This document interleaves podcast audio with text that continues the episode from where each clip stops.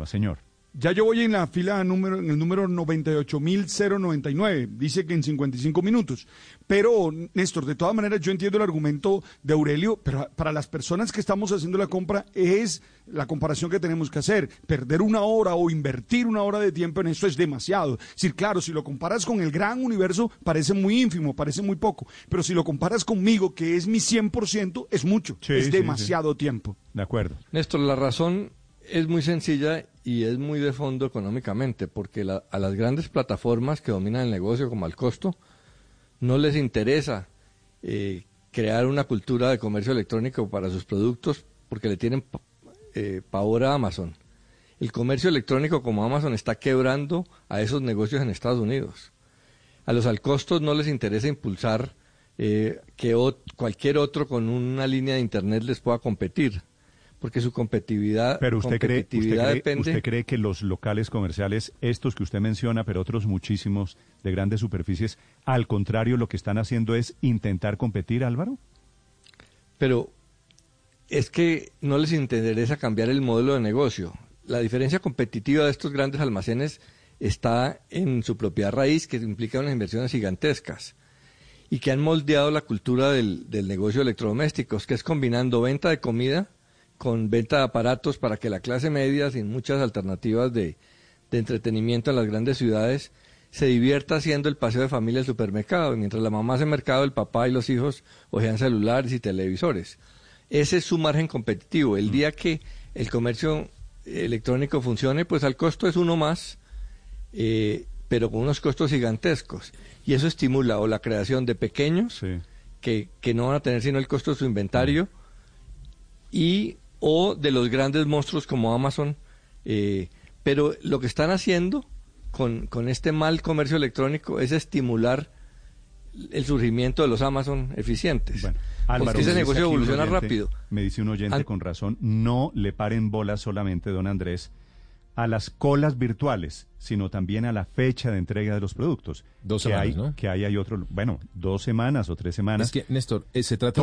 Claro, estamos aterrizando en un planeta nuevo, en un mundo nuevo. Es que se trata de un modelo de negocio distinto, Néstor. La tecnología es un tipo de producto ancla dentro de una gran superficie, que atrae a usuarios, y por eso los productos están al fondo del almacén, para que usted tenga que recorrer todo el almacén y se antoje de otras cosas. En digital, ese no es el negocio, es un poco lo que está diciendo Álvaro. Y estamos hablando de que en digital es un centro comercial, un local virtual que puede ampliarse o encogerse dependiendo del aforo de la gente. Por eso es que las tiendas virtuales no deberían. Sí, pero José Carlos, si este es un país subdesarrollado en todo, ¿por qué podría ser desarrollado en el tema digital?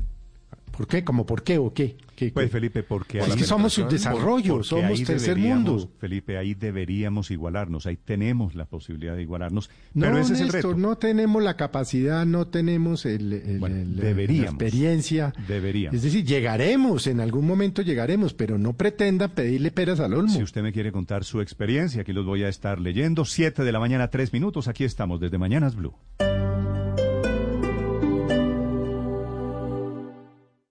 Esta es Blue Radio.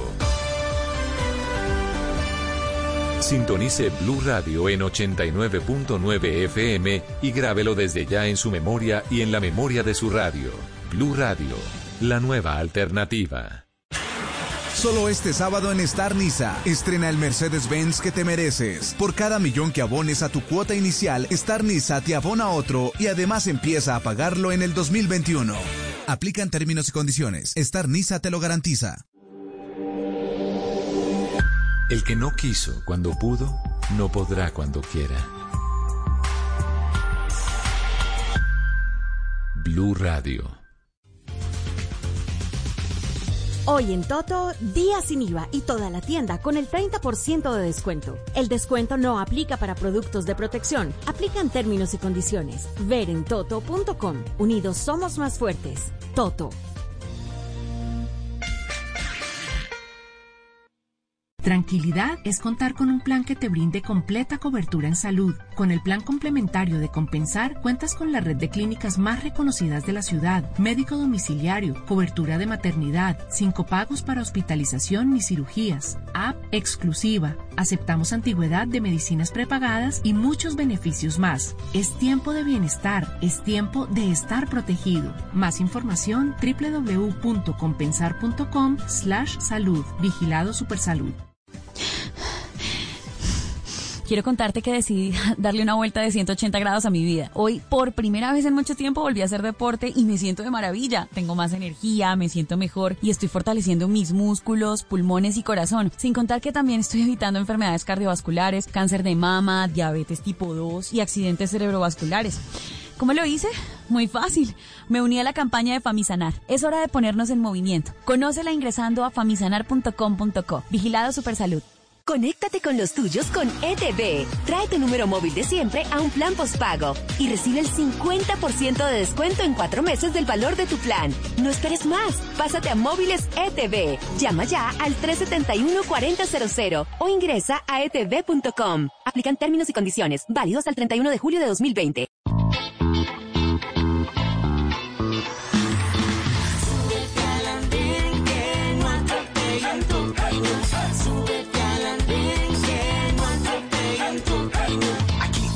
Compartir, debatir lo que a mí nos pueda interesar. Son muchas voces unidas en una. Nadie te viene a callar.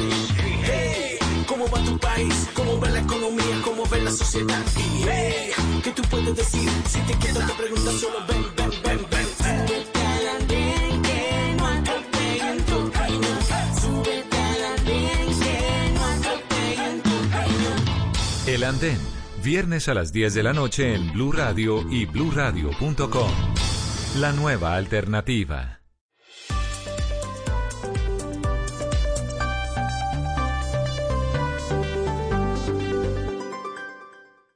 El padre Alberto Linero es periodista y también está en Mañanas Blue.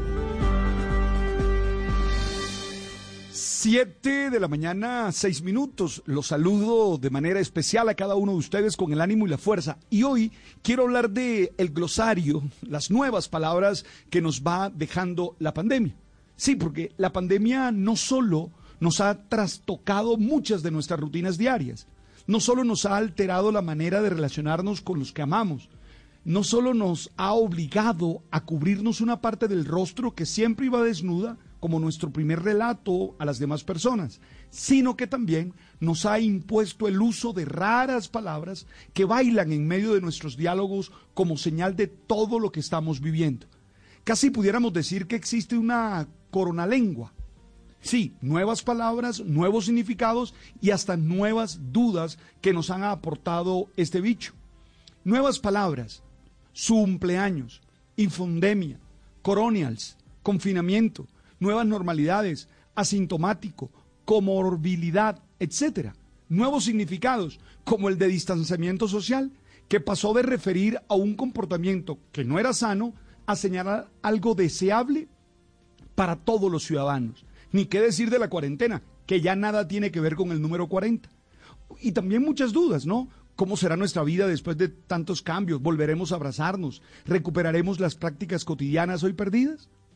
Como te das cuenta, el lenguaje es una clara muestra de que estamos viviendo un dinamismo muy acelerado, un dinamismo realmente raudo, que implica una gran capacidad de adaptación, porque si no nos adaptamos no podremos ser felices. Y en este glosario la palabra que más me impacta es antropausa, de antropos en griego, antropausa, que es la reducción sin precedentes de la actividad humana, que se ha observado durante toda la pandemia y que tiene gran impacto en la vida silvestre del planeta. Algunos dicen que ese impacto es positivo, otros están diciendo que es negativo. Lo cierto es que estamos ante la ambivalencia de los acontecimientos humanos. No tenemos claridad realmente si las consecuencias nos ayudan a ser mejores o no. No está tan claro que lo que está pasando sea bueno o que sea malo. No tenemos un análisis tan claro. Las victorias y derrotas, la pasión y la afición en juego y los datos de lo último en deportes se lo presenta Mañanas Blue.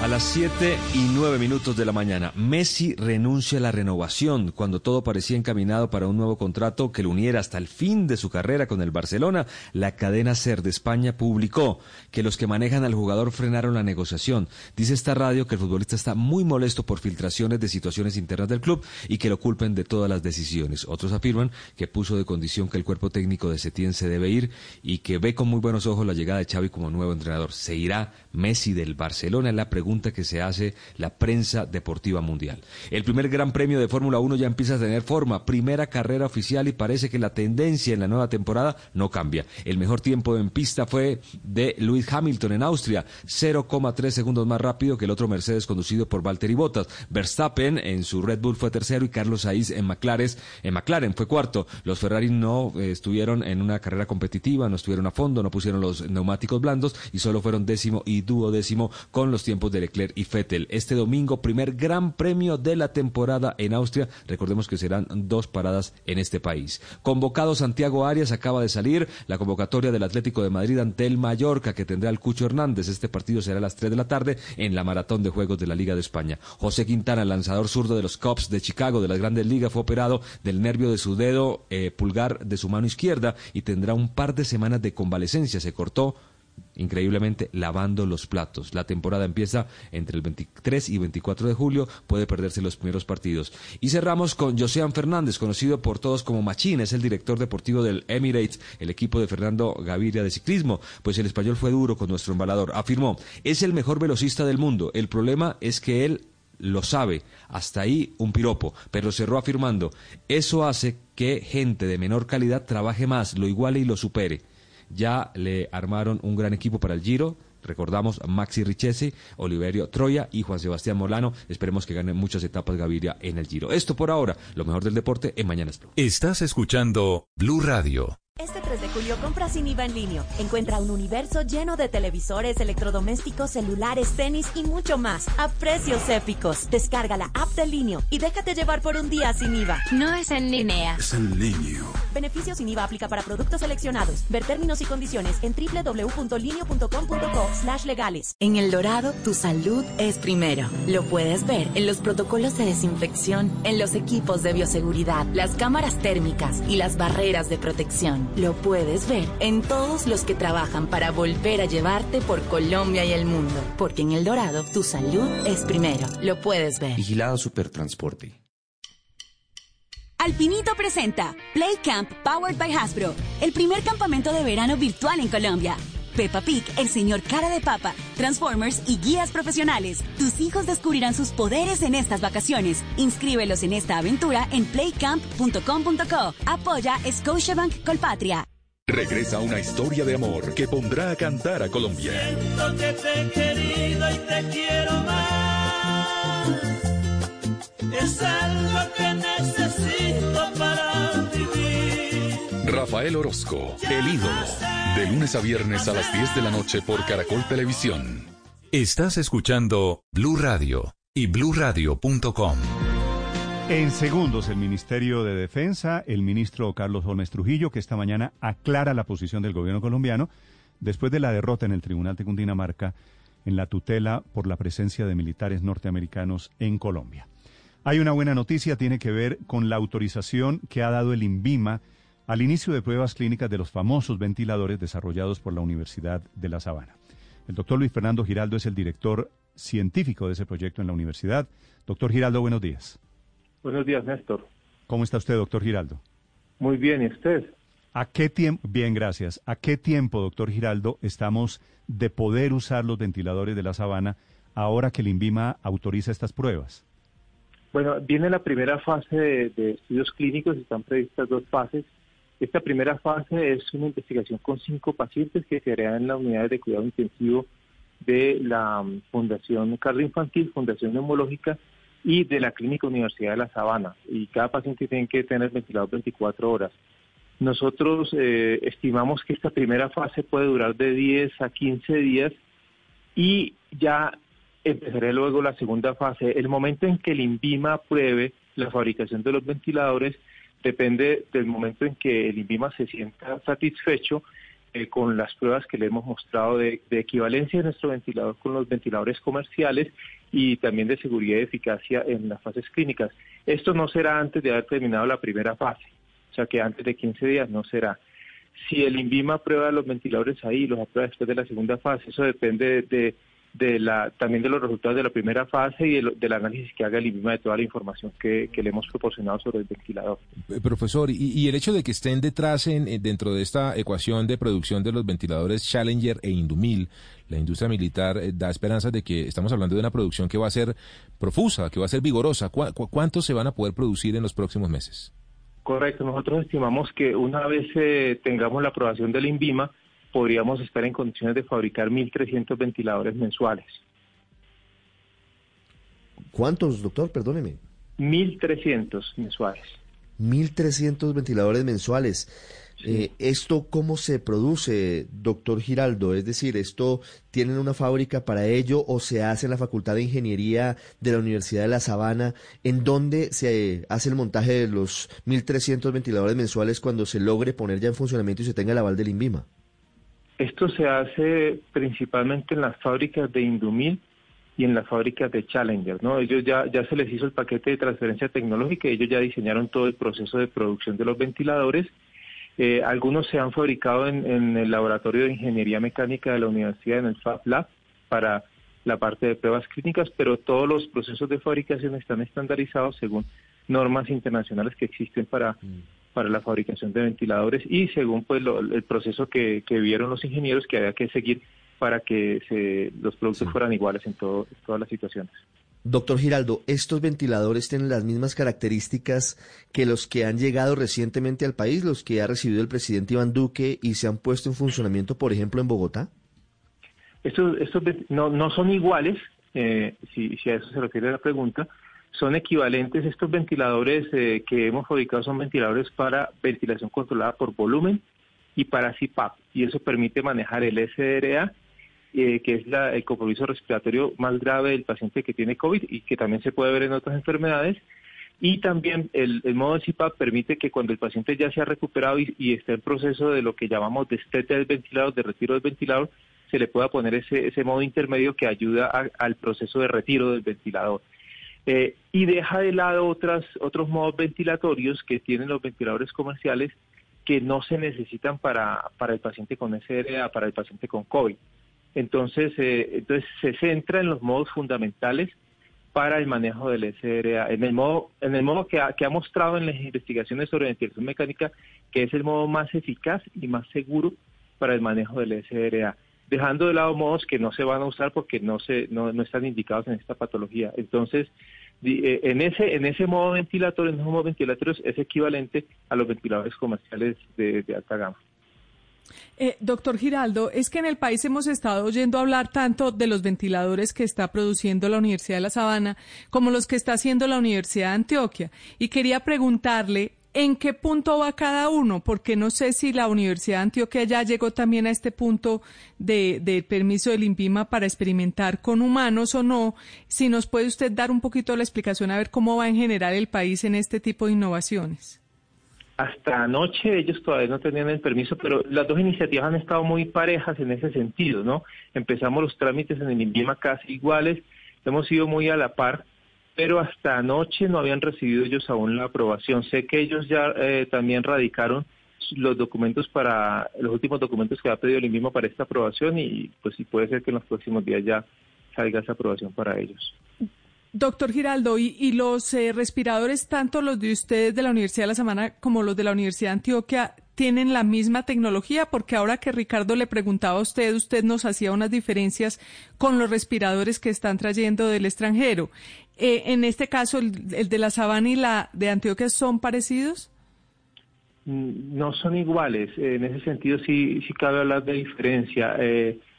Pero pues claro que ellos que son los fabricantes pueden ser más expertos en definir esas diferencias. Ellos tienen unos modelos que se basan en la bolsa Ambu de resucitación con un compresor automatizado de la bolsa y otro que proporciona ventilación controlada por presión. La ventilación controlada por presión es otra alternativa que se ha visto pero nosotros nos lanzamos por la ventilación controlada por volumen porque pues tiene mucho más soporte de investigaciones en el SDRA, ¿no? Pero la soportada por presión también es un modo ventilatorio válido para el paciente que tiene SDRA. Doctor Giraldo, no tiene fines de lucro, por supuesto, este trabajo que es una labor magnífica que hacen ustedes desde la Universidad de La Sabana, contando con Challenger y con Indumil, pero tiene un costo fabricar cada uno de estos ventiladores. ¿De dónde saldrán los recursos? Si nos ponemos en la situación más optimista de poder llegar a producir 1.300 ventiladores mensuales. Correcto. Este proyecto le ha costado a La Sabana 1.200 millones de pesos, este proyecto de investigación. Ha habido ayuda de la empresa, ¿no?, de la industria, para soportar este proyecto, y eso pues ha permitido sacarlo adelante, pero es un proyecto costoso. Profesor Giraldo... Y los ventiladores, en principio, más que un comercio de ventiladores, lo que se está manejando es a través de donaciones. Uh-huh. Solidaridad por Colombia es la que está manejando los fondos que van a ir donando para esta iniciativa. No, esto no es, pues no va a ser una unidad de negocio a la Universidad de La Sabana. Pero, profesor Giraldo, de todas maneras, el costo de uno de estos ventiladores desarrollados y fabricados aquí en Colombia versus el costo de un aparato de estos, de los que se están comprando a nivel internacional, ¿de cuánto sería esa diferencia? Exacto, entonces estos ventiladores cuestan alrededor de 13 millones de pesos, es decir, al cambio del dólar de hoy, pues estamos hablando de $3.500 aproximadamente, frente al costo de los ventiladores comerciales, que están en el orden de los $30.000 a $40.000, ¿no? Eso es un 10%. Hay que tener en cuenta también que, como le decía, nosotros nos centramos en los modos ventilatorios que han demostrado eficacia y seguridad para el SDRA, y dejamos los modos que normalmente no se van a usar para esto. Sí. Doctor Giraldo, ¿cuál es el papel de Challenger en todo este proceso? Porque Challenger es una empresa colombiana muy reconocida que se dedica, entre otras cosas, a la importación de productos electrónicos, particularmente desde Lejano Oriente. Challenger es uno de los fabricantes. Los dos fabricantes de los ventiladores son Indumil y Challenger. La academia de la Universidad de La Sabana lo que hace es actuar en la fase de diseño y acompañar a los fabricantes, pero la función de La Sabana no es fabricar dispositivos. Entonces, La Sabana le transfiere a las empresas, a las fábricas que tienen ya la estructura de fabricación en serie, toda la información sobre el dispositivo, lo que se conoce como el paquete de transferencia tecnológica, para que ellos puedan desarrollar ya en serie la producción. Esto es algo parecido a lo que ha ocurrido en Inglaterra y en Estados Unidos, donde la academia, universidades, incluso también la NASA, pues han diseñado ventiladores. La FDA ha hecho un proceso de aprobación de los mismos, en total como 55, y luego ellos transfieren esto a la industria, que a veces no es necesariamente la industria de dispositivos médicos. Aquí han intervenido mucho fábricas de automóviles, ¿no? Sí. Como la General Motors y también la McLaren en Inglaterra, para tomar el paquete de desarrollo tecnológico producido en la universidad o en el instituto donde se hace la investigación para desarrollar el ventilador, y luego fabricarlo en serie. Pues por estas cifras sorprendentes, por este potencial enorme, les decía que es una muy buena noticia esta de los ventiladores mecánicos desde la Universidad de La Sabana. Doctor Giraldo, gracias por acompañarnos esta mañana. Un saludo para usted, para la gente de La Sabana. Muchas gracias, Néstor. Estás escuchando Blue Radio. Ah, yo me voy a quitar el tapabocas un ratico, igual vea pues que ya todo está volviendo a la normalidad. Oigan a este, pues con mayor razón nos toca cuidarnos más que nunca. Más fácil nos podemos contagiar. A ponerse el tapabocas para ir a cualquier lado y a no quitárselo para nada. Una recomendación de la Alcaldía de Medellín. Este viernes 3 de julio, día sin IVA, hay una nueva forma de comprar.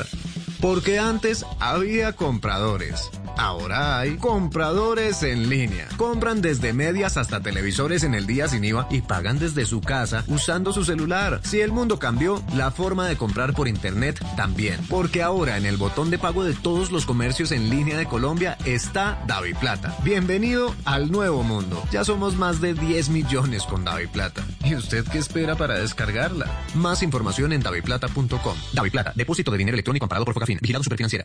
En Yodora sabemos que protección a toda hora también es proteger la salud y el empleo de los colombianos. Por eso entregamos 40.000 tapabocas a los tenderos que se esfuerzan para estar ahí cuando más los necesitamos. Yodora, siendo una marca 100% colombiana, protege a los tenderos colombianos. Yodora, máxima protección a toda hora.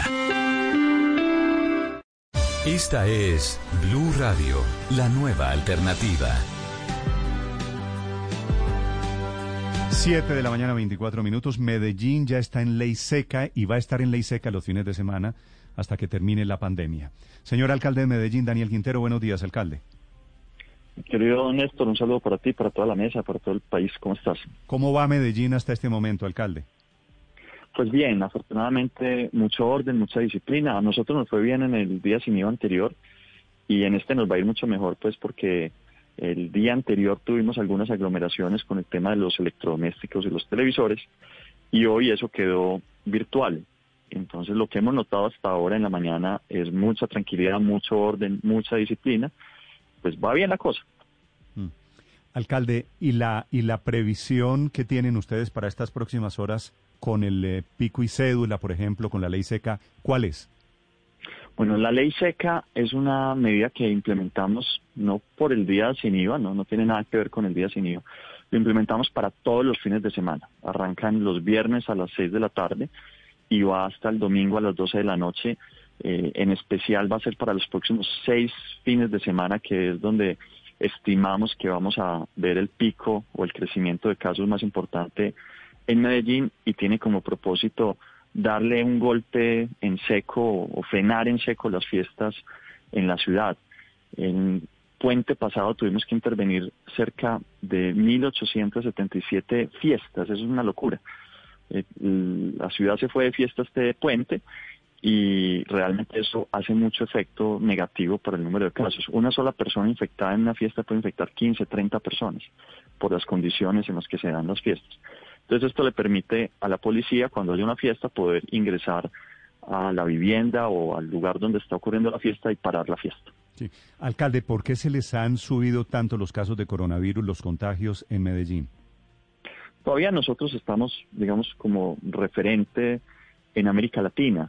En Colombia el número de fallecimientos y de casos sigue siendo muy bajo comparado pues con otras ciudades. Pero, Néstor, un virus es un virus. Nosotros no hemos ganado la batalla, hemos ganado tiempo. Gracias al tiempo que ganamos pudimos comprar ventiladores, pudimos multiplicar el número de camas de cuidados intensivos, pudimos crear la clínica o preparar la clínica de la 80, pudimos ganar tiempo que era vital para poder estar hoy con tranquilidad y decir que Medellín hoy es la ciudad que tiene mayor apertura económica de la ciudad. Este lunes arrancamos ya el piloto con restaurantes, pero eso implica también que tenemos que cerrar otras cosas. Entonces, para poder hacer el piloto con restaurantes, no podemos tener fiestas los fines de semana. Entonces, van a seguir aumentando los casos. Nosotros estamos concentrados en seguir haciendo los cercos epidemiológicos. Tenemos 1.000 personas más para cercos epidemiológicos, y a eso pues le hemos sumado muchas campañas pedagógicas para que la gente sea muy cuidadosa y hacer una estrategia de contención y de atención muy fuerte en las unidades de cuidados intensivos. La garantía plena, sí. Medellín no tiene problema de cuidados intensivos. Alcalde, ¿por qué se opone usted a la apertura del aeropuerto de Río Negro? ¿Y por qué el alcalde de Río Negro, que está arriba, que es el aeropuerto que sirve a Medellín, por qué el alcalde de Río Negro quiere abrirlo? Bueno, lo primero es, el alcalde tiene la autoridad, él es el alcalde de Río Negro, él puede abrir su aeropuerto porque es su aeropuerto. Sin embargo, el 97% de los desplazamientos y de los pasajeros terminan en la ciudad de Medellín. Nosotros lo que hemos dicho es, no lo consideramos oportuno, porque este es precisamente el momento donde nuestros epidemiólogos dicen, empieza el pico hacia arriba, empieza la subida. Nosotros tenemos unas semanas de ventaja, 6 semanas seguramente a Barranquilla, 4 a Bogotá, gracias a la disciplina, al orden de la gente, pero nos hace más difícil la tarea de contención. Creemos que una apertura en este momento tendría varios efectos negativos, y por eso le hemos hecho esa recomendación, pero también le hemos dicho, si lo abre, listo, nosotros pues nos aplicamos a con tecnología, con información, a recibir el choque que eso implica y a tomar medidas al respecto.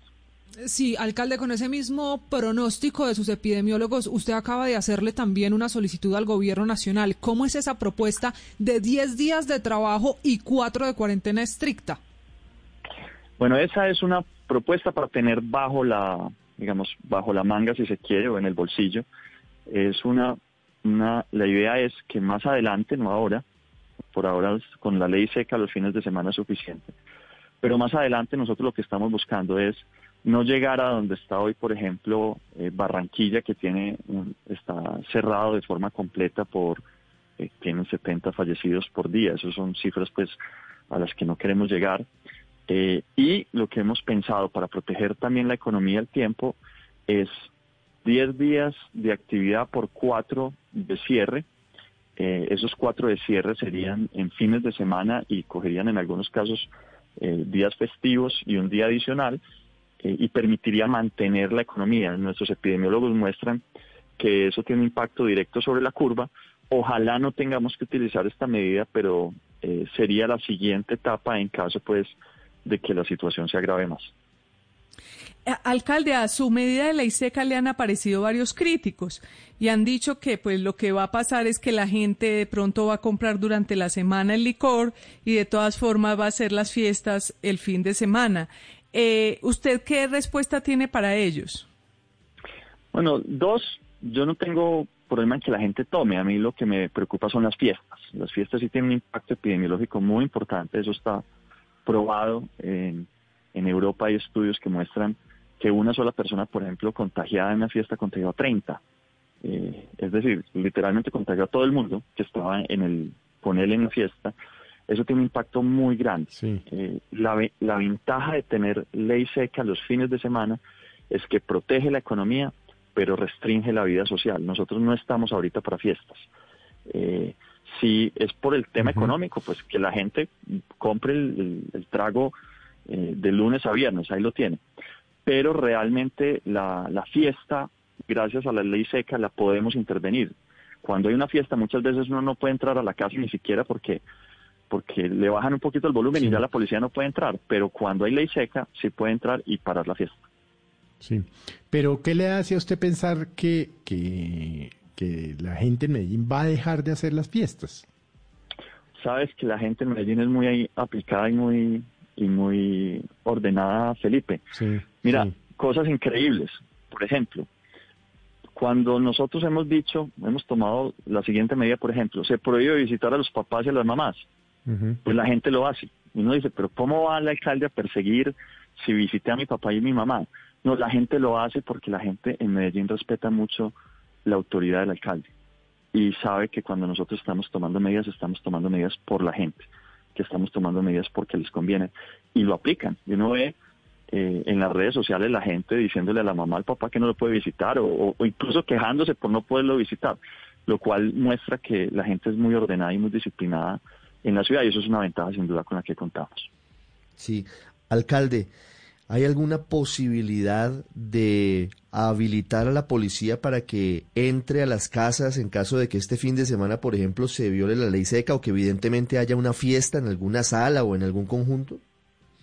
Bueno, esto es para fiestas precisamente y en efecto la policía tiene la autorización para entrar a las casas cuando hay fiestas porque en este caso se está rompiendo una ley, la ley seca. Eso no lo puede hacer cuando no hay ley seca. Esa es la ventaja de la ley seca. Sí, pero alcalde, eso de alguna manera usted sabe que es muy polémico porque es de alguna manera pues entrar a un domicilio y hay unos derechos allí de por medio. ¿Esto ya está estudiado jurídicamente y se habilita la policía para entrar a decomisar el trago, por ejemplo, si en un apartamento en el poblado están en fiesta? Sí, así es polémico, pero es lo que hay que hacer. De ninguna manera podemos tener fiestas en este momento. La ley seca, hay gente que no la interpreta muy bien, pero la ley seca no prohíbe el expendio de licor o el consumo en espacio público, prohíbe el consumo en un territorio particular y eso incluye los domicilios. Ahora, también hay que ser pues franco, si alguien se va a tomar una cerveza en su casa con su familia, no creo que haya mucho problema.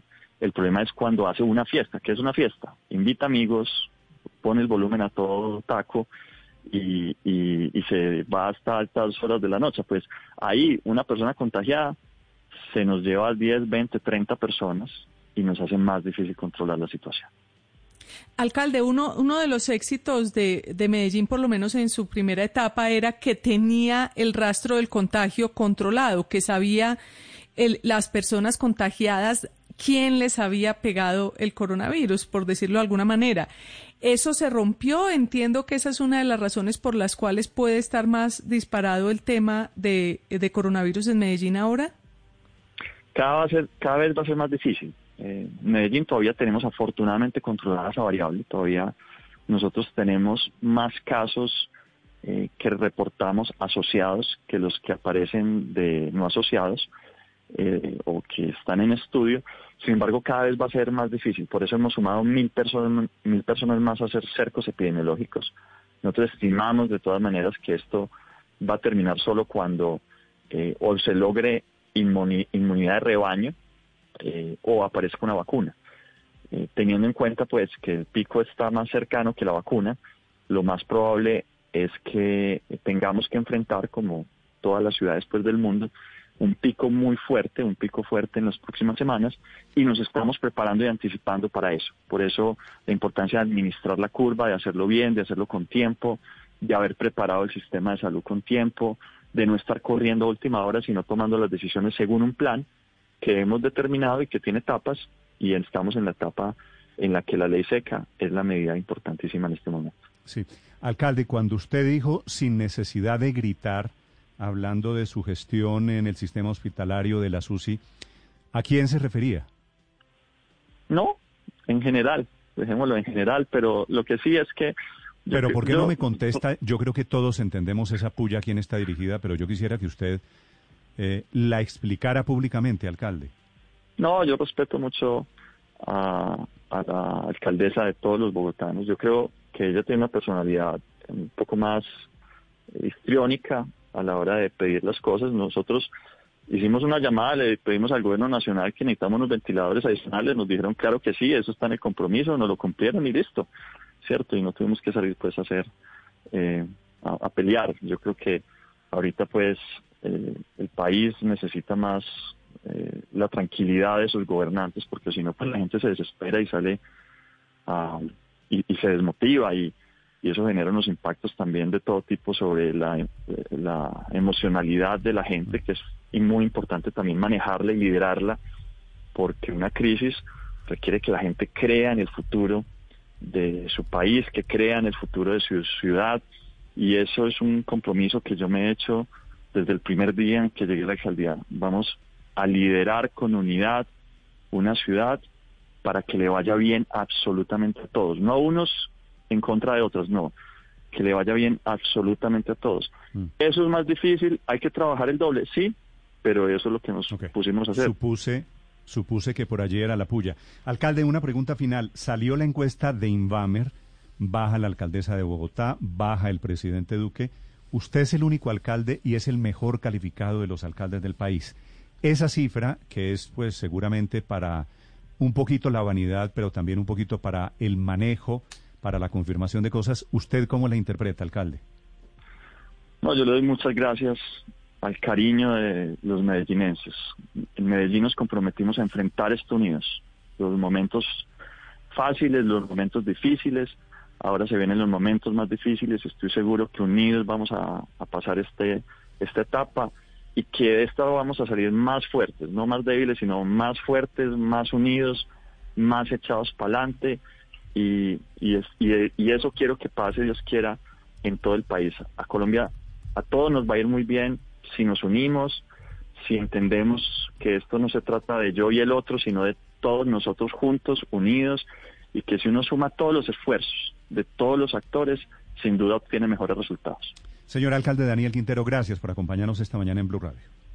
En este país. Un abrazo. Gracias, señor. A propósito, en segundos revelamos los datos de la encuesta de Invamer, el Gallup Poll bimestral. Estás escuchando Blue Radio. ¿Y usted cómo durmió anoche? Colchones comodísimos para dormir profundamente.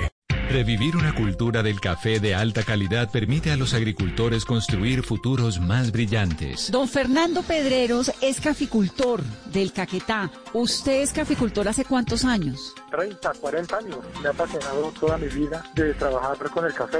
¿Y usted en qué momento de su vida entró a ser parte de los caficultores de Nespresso? De como tal la cooperativa de caficultores del Caquetá, soy socio más de 20 años y del Nespresso hace más o menos 4 o 5 años que ellos entraron a trabajar, a compartir con los caficultores del Caquetá. ¿Qué le han enseñado? ¿Qué ha aprendido de nuevo? Como darle un mejor manejo al café. Nosotros anteriormente dejábamos cafetales muy envejecidos, también nos han enseñado cómo darle un manejo para sacar un buen fruto, sacar una buena almendra y unos buenos sabores al mercado, un buen café. El café que devuelve la esperanza a Colombia. Mesa Blue. ¿Y usted cómo durmió anoche? Colchones comodísimos para dormir profundamente. Esta es Blue Radio, la nueva alternativa. 7:39, resultados de la encuesta de Invamer, Felipe, que me estaba preguntando usted. Sí. Y usted la interpreta. En Medellín, el 59% de la gente en Medellín considera que las cosas están mejorando, que están empeorando el 34%. Néstor, pero usted se dio cuenta cómo empezó la entrevista del alcalde. Usted le preguntó cómo está tal y dijo, en el primer día sin IVA nos fue bien y en este nos va a ir mejor. O sea, todo es positivo, por eso está en el 84%, porque es una persona que le vende ilusiones y una esperanza de que las cosas van a estar mejor a pesar de la dificultad. Usted oyó la puya a la alcaldesa Claudia López. Sí, no, el durísima, alcalde de Medellín. Durísima la puya, ¿no? Pero entre otras cosas... Néstor, tal vez una de las razones por las cuales está marcando también el alcalde de Medellín es que las cifras de Medellín comparadas con el resto del país son realmente buenas. Es que Medellín tiene 12 personas fallecidas, 2.181 contagiados. Sí. Ahora, o sea, claro, entre una semana y otra pasaron de 7 a 12 muertos, pero las cifras son realmente buenas comparadas con el resto del país. Sí, claro, pero están creciendo más que otros y el alcalde, en forma seria, me parece, ahorita en esta entrevista, acaba de decir, vamos para lo peor, venimos un poco atrás y seguramente nos está yendo mejor, pero solo por ahora, pero vamos a llegar a cifras similares a las de Cali y ojalá no, por favor, a las de Barranquilla. Pero me parece que ese tema, sin duda, al alcalde le ha favorecido, pero me parece que ahora está teniendo un discurso que es más realista y que es muy importante que la gente lo tenga claro, y es que pues no depende del alcalde la dinámica de la pandemia, sino que es un fenómeno natural que se va desarrollando y si él transmite ese mensaje que transmitió hoy en la entrevista, me parece que aún cuando las cifras dejen de ser tan buenas como lo están siendo, la gente va a estar con él. Porque... Es serio y es fidedigno, pero es esperanzador, es positivo, invita a trabajar juntos. Pero hay una cosa. Es que no es lo mismo. Néstor, hay una cosa que usted tiene razón seguramente, pero me dice un oyente, don Gerardo, con razón, en Medellín todos los alcaldes son reyes. Y me dice, revisen las cifras de los alcaldes. Naranjo, Fajardo, Omar Flores, Salazar, Fico Gutiérrez. Claro, en Medellín la gente tiende a cuidar y a proteger y a apoyar a sus alcaldes. Y es mérito no solo del alcalde que logra conquistar a la gente, sino también de la gente en Medellín que apoya a sus gobernantes, lo cual está bien. Néstor. Popularidad y imagen favorable del alcalde Daniel Quintero en Medellín está hoy en 84%. Lo mismo, exactamente el mismo porcentaje en el que estaba hace 2 meses en esta encuesta de Invamer. Es el único alcalde que no ha retrocedido. El de Barranquilla se pega una desplumada terrible, la alcaldesa de Bogotá baja, el presidente Duque baja, el alcalde de Cali baja un poquito, el de Medellín se mantiene, que es mucho decir en esta época de crisis. Daniel. Néstor, y concuerda con la otra pregunta de la encuesta que pregunta que si en general usted cree que las cosas están mejorando o empeorando, y Medellín es casi que la única ciudad en donde aumenta el porcentaje de personas que responden que las cosas están mejorando. Y otra cosa para decir sobre la popularidad del alcalde de Medellín es que al principio, el primer mes, hubo una caída fuerte y luego, esta palabra no existe, pero desasustó a las personas. les quitó el susto que tenían muchas personas de su alcaldía, sí, cierto, y rebotó rápidamente y se ha mantenido, como usted decía hace un segundo, en niveles altos en los últimos 2 o 3 meses. Precisamente porque se ha dedicado a trabajar con positivismo, con los empresarios, con la ciudadanía, a trabajar de la mano con el gobierno nacional en el tema de la pandemia y a sacar los temas adelante. Recordemos la gestión que ha hecho en general todo el pueblo antioqueño para lo de los ventiladores, en vez de estar quejándose y atacando y criticando y diciendo que no es responsabilidad de ellos, se dedicaron a producir ventiladores y ya están a punto de pruebas clínicas, de ensayos aleatorizados con humanos, y están a semanas o a muy pocos meses de sacar unos ventiladores. Bueno, propios, en Bogotá también con la Universidad no solo a Medellín, sino a todo el país. Lo acabamos de escuchar. Allá ¿también? Un multidisciplinario también. Y aquí la Universidad de La Sabana, efectivamente. Es que con como Daniel está haciendo la comparación, pero empezó como una iniciativa paisa que apoyó mucho la Alcaldía de Medellín. Empezó como una iniciativa paisa que apoyó mucho la Alcaldía de Medellín, la Gobernación de Antioquia. La ruta N allá, ¿no es verdad? La ruta N. Sí, claro, y aquí pues la Universidad de La Sabana logró ir incluso un paso adelante que la Universidad de Antioquia. 7:44 minutos. ¿Por qué siento un tufillo de competencia siempre que se habla de Medellín? Claro. ¿No? Pero Néstor, nos llevan, no es fácil. Hay que reconocerlo, yo no conozco una ventaja grande, nos la suelen llevar en muchas cosas. Es que usan a la alcaldía de Medellín para comparar y criticar a la alcaldía de Bogotá. Es el lenguaje de Daniel permanente, que es allá sí son buenos y en cambio aquí no hacen sino gritar y regañar. Es una competencia inútil a mi modo de ver, pero bueno, tiene derecho a hacerla cualquiera. Lo dijo el propio alcalde de Medellín, ¿no? Lo acaba de decir. Lo dijo el propio. Sí. Claro. No, y es que él ha tirado un par de una competencia y otra no solo ahora, sino antes. Pues en este momento, francamente, a mí de esta pandemia y cuando estamos en la mayor tragedia, a mí uso una palabra que usted usa con frecuencia, Daniel, me parecen mezquindades cuando se está muriendo tanta gente. Pero a usted sí le parece útil, Héctor, la competencia entre la Alcaldía de Bogotá y el Gobierno Nacional, que lo ha dicho repetidas veces acá, pero no le parece útil entonces que haya una sana competencia entre alcaldías en Bogotá en cuanto a la gestión de la pandemia, ¿no, Héctor? Bueno, no podemos ser selectivos en qué tipos de competencias son buenas o cuáles son malas. Es que yo no creo que haya competencia es buena en general o la competencia es mala en general. Es que yo no creo que haya competencia entre el gobierno nacional y el gobierno distrital. Hay contraposición. Usted lo ha dicho que le parece súper sana la competencia. Lo ha dicho varias veces acá. La competencia no, la complementación de visiones. Eso sí me parece. Bueno. Y me parece que nos ha ido bien con esa Héctor, dos visiones que sumadas van dando bien. A la complementación de visiones. Esa palabra no existe, ¿no? Usted acaba, sí. Usted acaba de escuchar el varillazo tan duro del alcalde de Medellín a la alcaldesa de Bogotá, de todas formas, a título de competencia. Sí, claro, porque es que lo usan para competencia porque están en la competencia política todos, pero a mí francamente me parece que cuando Colombia cumple la cifra récord de muertes, es muy mezquino estar en eso. Las 7:46 minutos, vuelvo a la encuesta, si les parece, para contarle a los oyentes la calificación, la fotografía. Aurelio, ¿qué me iba a decir? Sí, Néstor, yo no realmente desconozco, seguramente existe el algoritmo que dice que suben los que hablan pasito y bajan los que hablan duro. Yo no sé si haya un algoritmo que respalde esa afirmación. Me imagino que quien las hace, pues, debe tener cada uno ese tiene un algoritmo oculto. Aurelio, que se llama interpretación de la encuesta. Correcto, pero Néstor, yo quiero ir al conjunto de todos los personajes que usted nombró. Fíjese que con excepción de lo que ya se han nombrado del alcalde de Medellín, todo el mundo cae. Y yo creo que el efecto es mucho más que buenos modales o urbanidad de Carreño o el algoritmo urbanístico. Yo creo que fundamentalmente tiene que ver con que hay un cansancio de la gente por la pandemia. Mire, todo decayó, todo fue negativo.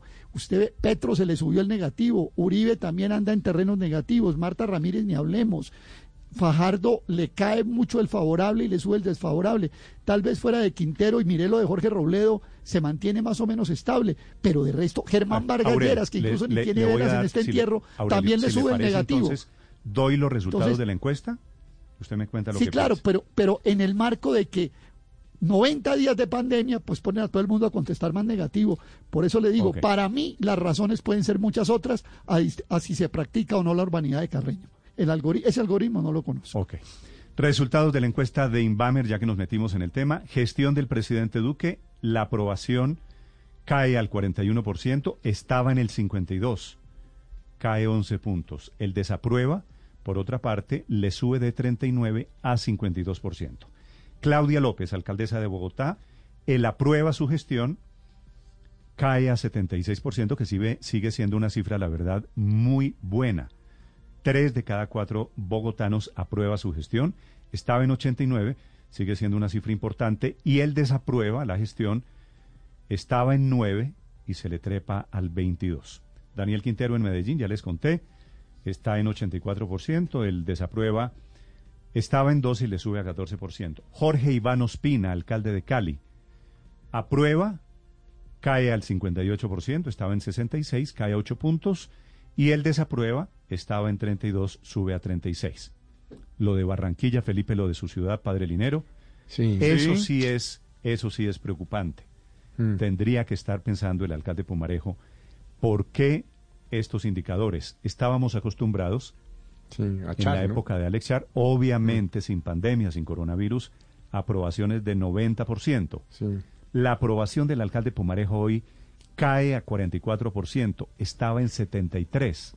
Sí. Es decir, se derrumbó casi 30 puntos. Antes de que le están cobrando la cifra, Felipe. Sí, pero ¿sabe qué? Es que esta pandemia ha puesto en evidencia, digamos, dos problemas de Barranquilla que estaban ahí, latentes, y en los cuales en su momento, y le voy a dar la razón, hablaba Aurelio y algunos nos negábamos a creer. Pobreza y carencia total de un sistema de salud eficiente. Entonces, entre tanto, la gente no tenga cómo sobrevivir. Pero Felipe, yo tenga un sistema de salud. Yo en cambio creo. Podrán hacer parques, escuelas y Felipe, en uno de los viajes que usted y yo hicimos a Barranquilla, el alcalde Alex Char nos hizo el paseo por las clínicas y cómo habían mejorado las clínicas. Sí, pero Néstor, esto ha puesto en evidencia que hay una... Y la pobreza. No, pero, yo creo que la desigualdad, más que pobreza, desigualdad. Pero yo creo, Felipe, que le están cobrando fundamentalmente los resultados. Es que las cifras, las cifras de muertos y de contagiados en Barranquilla son muy altas. Y entonces creo que la percepción que la gente está teniendo es que todo está mal. De hecho, uno de los esfuerzos que hay que hacer en la ciudad es mostrar que hay unas cosas que están funcionando, que se está respondiendo, pero la percepción cuando tú ves las cifras de cuántas personas están muriendo a diario, las cifras, duele mucho y eso hace que venga la desaprobación. Para mí tiene que ver más con los resultados. Teniendo un pie en Barranquilla, ¿qué le están cobrando al alcalde Pumarejo? No, sin duda, a mí le están cobrando los resultados de la pandemia, es decir, las cifras. Yo no creo que estén cobrando que no se haya hecho bien el trabajo, yo no creo que estén cobrando que no haya una infraestructura de salud. Yo creo que en eso hemos avanzado mucho como ciudad, pero es que los resultados son muy, muy negros, muy duros, muy difíciles, muy complejos. Néstor, y entonces duelen. Yo creo que se trata de eso. Están cobrando resultados. Pero yo resultados creo, además, de la pandemia. Sí, pero yo creo además, Néstor, que le están cobrando, que ha dado bandazos en el manejo de la crisis. Comenzando la pandemia, él parecía tener una visión muy distinta de lo que hoy está ocurriendo y de hecho era uno de los alcaldes que tenía más abierta la ciudad y decía que lo que tenía que pasar era que teníamos que tener una inmunidad de rebaño y prácticamente pues avaló que mucha gente saliera a la calle con algunos controles, pero no parecía entender la magnitud de lo que se venía en el discurso público. En privado estoy seguro que sí sabía lo que estaba pasando, pero lo que le dijo a la gente... pues la realidad lo taponó y pues obviamente hoy es muy complicado lo que está ocurriendo. Voy a preguntarle aquí a los barranquilleros, pero es que por la caída en la imagen del alcalde Pumarejo, ¿qué le están cobrando a su alcalde? Pero es que esa es la injusticia, con los comentarios que hemos oído aquí, que seguramente son las mismas percepciones de los ciudadanos en Barranquilla, pues la gente cree que si hay mucho contagio es por culpa del alcalde y si hay poco es un gran éxito gubernamental. Y no, eso no es así. El alcalde ha hecho lo que ha podido y ha hecho más o menos lo mismo que ha hecho el alcalde de Cúcuta, que por suerte para los cucuteños les va divinamente bien en las cifras. Y por ejemplo, hay un tema en materia de salud que me llama mucho la atención de Felipe, de la afirmación que hace Felipe, porque yo recuerdo que comenzando este tema en la silla vacía escribieron una historia en la que comparaban los sistemas de salud de las grandes ciudades de Colombia y el título era Barranquilla, la mejor preparada para enfrentar la pandemia. Pues no, y la verdad es que el sistema de salud no se ha colapsado, pero el sistema de salud no se ha colapsado. Pero tuvieron la cantidad que abrir de muertes, un mega hospital en Puerta de Oro, pues sí, en Milán también. Hay un problema. Tenían un hospital y estaban preparados. En Francia tuvieron que llevar enfermos a Alemania. Pues sí, es que estamos en una situación de emergencia. En Barranquilla estaban mejor preparados en temas de UCIs por 100.000 habitantes, etcétera, que las demás ciudades. Han crecido bien en ampliación de la capacidad hospitalaria. Tienen una desgracia que a mi modo de ver es más producto del azar que de otra circunstancia, y es que la pandemia se concentró más allá que en otros lugares. Le voy a preguntar a un barranquillero que está en Barranquilla, Alejandro, ¿qué le están cobrando al alcalde Pumarejo? Néstor, bueno, también hay que decir que veníamos de 12 años de flores y aplausos para las dos administraciones Char y de Noguera, y ahora todos los críticos de este grupo, del colectivo Char, de la Casa Char, pues bueno, han arremetido contra la administración Pumarejo en las redes sociales. Le critican errores en comunicación. Recientemente se presentaron cambios en su equipo de asesores en esta materia, como por ejemplo el pico y cédula duró una semana de un dígito y automáticamente se cambió a dos dígitos cuando, según algunos de sus críticos, debió mantenerse de esa forma de un dígito. También que no haya cerrado más la ciudad, sino que se sigan presentando reaperturas económicas, esto hasta las últimas semanas. Y por último, Néstor, también se critica mucho la explicación de atribuirle muchas cosas a la indisciplina social, dejando de lado factores sociales como el desempleo, como el hambre, como la pobreza que se vive en muchos barrios aquí en Barranquilla. Sí. Una de las mayores críticas al grupo Char, usted lo sabe bien, y también los compañeros de la mesa, es que se le apostó al cemento, ¿no?, a la construcción de grandes obras de infraestructura, y según los críticos, pues se dejó de lado la parte de la cultura ciudadana y del tema social. Entonces esto se lo están cobrando ahora al alcalde Pumarejo, Néstor. 7:55 a.m, Felipe. No solo el alcalde Pumarejo. Elsa Noguera, que había sido alcaldesa de Barranquilla y que ahora es la gobernadora del Atlántico, la imagen de ella también se cae. El aprueba, que estaba por las nubes, estaba en 78%, cae a 52, más de 25 puntos. Y el desaprueba, oiga la caída, estaba en 16, solamente la desaprobaba a ella su gestión el 16. Se trepó a 43, es decir, se le triplicó el porcentaje de desaprobados. Sí, es que yo creo que es por las mismas razones que le pasó lo mismo a Pumarejo.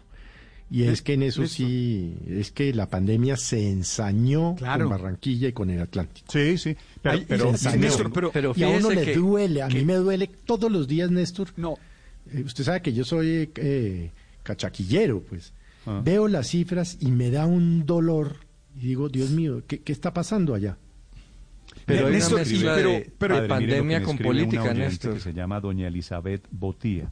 Pumarejo cae porque la gente indisciplinada quiere seguir de parranda en parranda. Pues eso tampoco es justo. Eso tampoco es justo. Social. No, pero a mí me parece que seguir buscando culpables, seguir diciendo que algunos salen a trabajar y que nosotros los costeños salimos a parrandear, no creo que sea la solución, no creo que sea inteligente.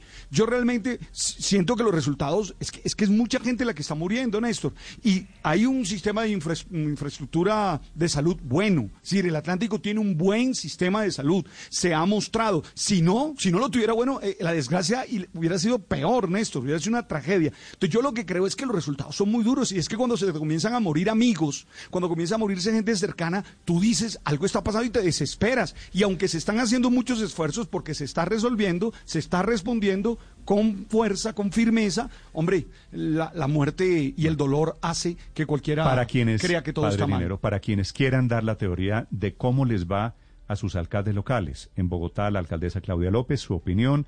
En Cali, al alcalde Ospina. En Barranquilla, al alcalde Pumarejo, en Medellín al alcalde Quintero, la gobernadora Noguera. Aquí los voy a estar escuchando en la cuenta Blue Radio con mi cuenta Néstor Morales C. María Consuelo. Néstor, yo creo que la caída en el Atlántico y en Barranquilla tiene que ver, obviamente, con los resultados, como ya lo han señalado otros panelistas, pero también con las medidas erráticas, con decir una cosa y a la semana cambiar la medida.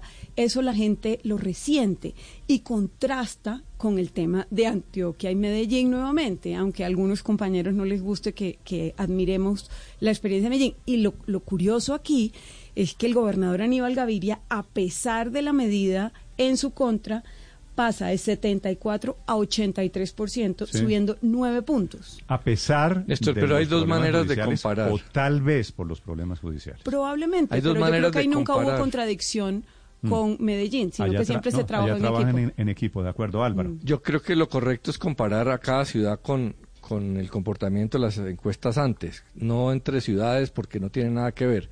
Lo que llama la atención en Barranquilla es que antes los alcaldes estaban en el 90%, no solamente Char, y ahora este baja donde está. Pero la explicación también es política. Fíjese que coincide la desfavorabilidad del alcalde de Barranquilla y la gobernadora con la desfavorabilidad de Alejandro Char, que también está en la encuesta.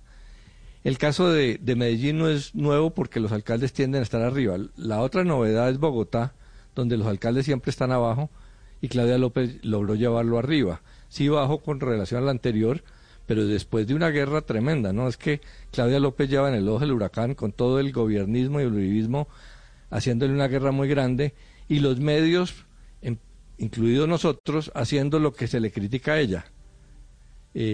Acusarla todo el día, recriminarle por todo, algunas veces pasar del análisis a la política.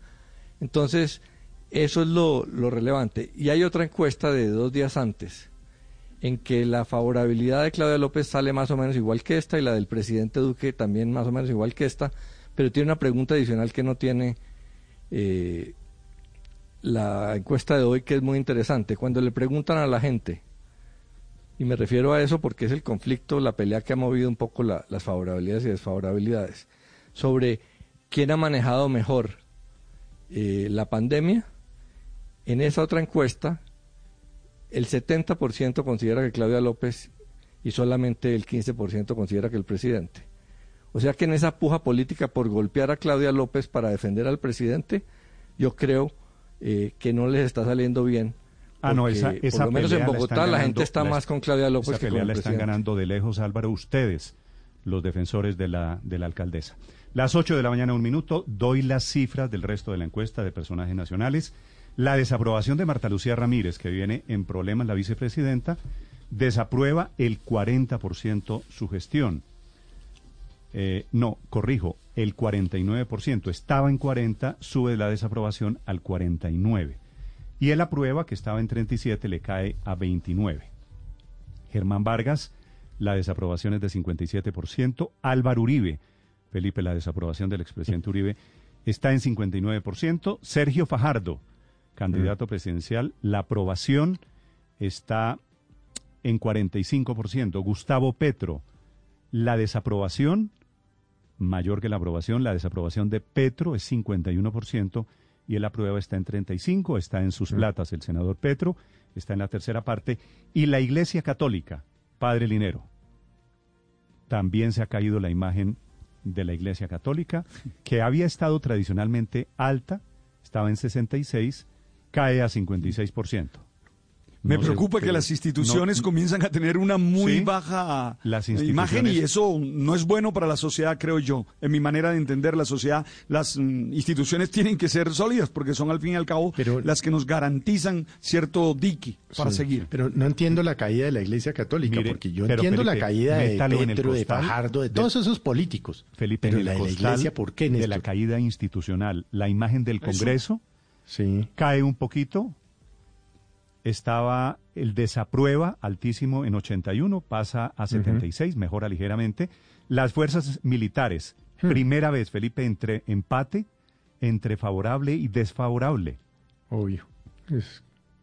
Eso la caída de las fuerzas militares, obviamente, porque esta encuesta, eso esté pasando. Felipe, esta encuesta la corrieron con el escándalo de la niña violada, de la niña violada. La imagen de las fuerzas militares cae de 85 a 48%, que es una caída muy fuerte. Sí, la aprobación de la gestión de la policía cae de 75 a 40%. Los medios de comunicación, la aprobación cae de 57 a 46%. Néstor, frente a los integrantes de las fuerzas militares, es una caída que es realmente dramática en la imagen positiva que siempre han tenido las Fuerzas Armadas dentro de el imaginario de los colombianos. Y si bien han tenido escándalos recientes muy graves y muy serios, tal vez la opinión está cobrando algo que no están haciendo bien y se dice con mucho respeto, y es que no están respondiendo directamente cuando ocurren los hechos. Digamos, no están poniendo la cara a las cabezas frente a este tipo de actuaciones. Terminan respondiendo tarde, o no aparece respondiendo el ministro de la Defensa. Cuando aparece él, no aparece el general Zapateiro. Tal vez ese puede ser un elemento importante, porque todo esto ocurre y no hay quien aparezca. Es muy grave. Es muy grave. Yo creo que esa es la cifra, si usted me pregunta, María Consuelo, esta es la cifra que a mí más me impresiona. La caída, que está en la imagen de las fuerzas militares, de nuestras fuerzas militares, caída obviamente explicada, justificada por la violación de la niña en Risaralda.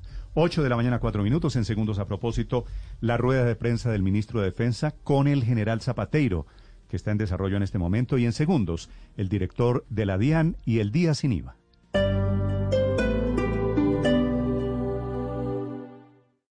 Esta es Blue Radio. Sintonice Blue Radio en 89.9 FM y grábelo desde ya en su memoria y en la memoria de su radio. Blue Radio, la nueva alternativa. Llegó el viernes de medicamentos a Locatel. 20% de descuento en tus medicamentos, vitaminas y productos naturales. Recuerda, el primer viernes de cada mes es de medicamentos en Locatel.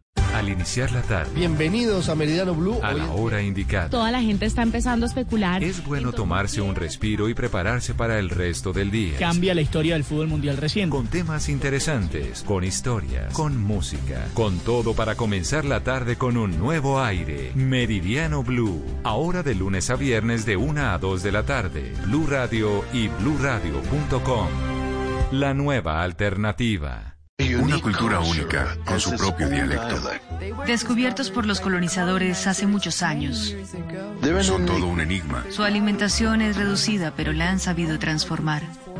Buscan energía. Esta es una clase entre alumno y profe en algún lugar de Bogotá, y no un documental. ETB es experiencias por toda Bogotá, para que descubras los mundos que hay en la Tierra. Experiencias y velocidad donde estés. Cambia tu experiencia. 371-4000, etb.com. Sujeto a red fija y cobertura móvil. Solo este sábado en Star Niza, estrena el Mercedes-Benz que te mereces. Por cada millón que abones a tu cuota inicial, Star Niza te abona otro y además empieza a pagarlo en el 2021. Aplican términos y condiciones. Star Niza te lo garantiza. Hoy en Toto, día sin IVA y toda la tienda con el 30% de descuento. El descuento no aplica para productos de protección. Aplican términos y condiciones. Ver en toto.com. Unidos somos más fuertes. Toto. El fútbol del viejo continente regresa, con sus goles y todas sus estrellas. Apuéstale ya al regreso de las principales ligas europeas en betplay.com.co, porque tu pasión nunca se detiene con Betplay. Apuéstale a tu pasión. Autoriza con juegos. En medio del odio, descubrí que había dentro de mí un amor invencible. En medio de las lágrimas, descubrí que había dentro de mí una sonrisa invencible. En medio del caos, descubrí que había dentro de mí una calma invencible. Me di cuenta a pesar de todo eso. En medio del invierno, descubrí que había dentro de mí un verano invencible, y eso me hace feliz. Porque esto dice que no importa lo duro que el mundo empuja contra mí, en mi interior hay algo más fuerte, algo mejor, empujando de vuelta. Albert Camus.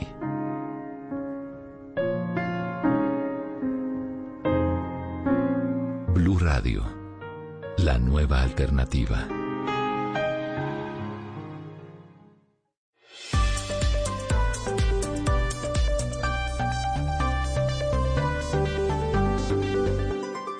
Estás escuchando Blue Radio y bluradio.com.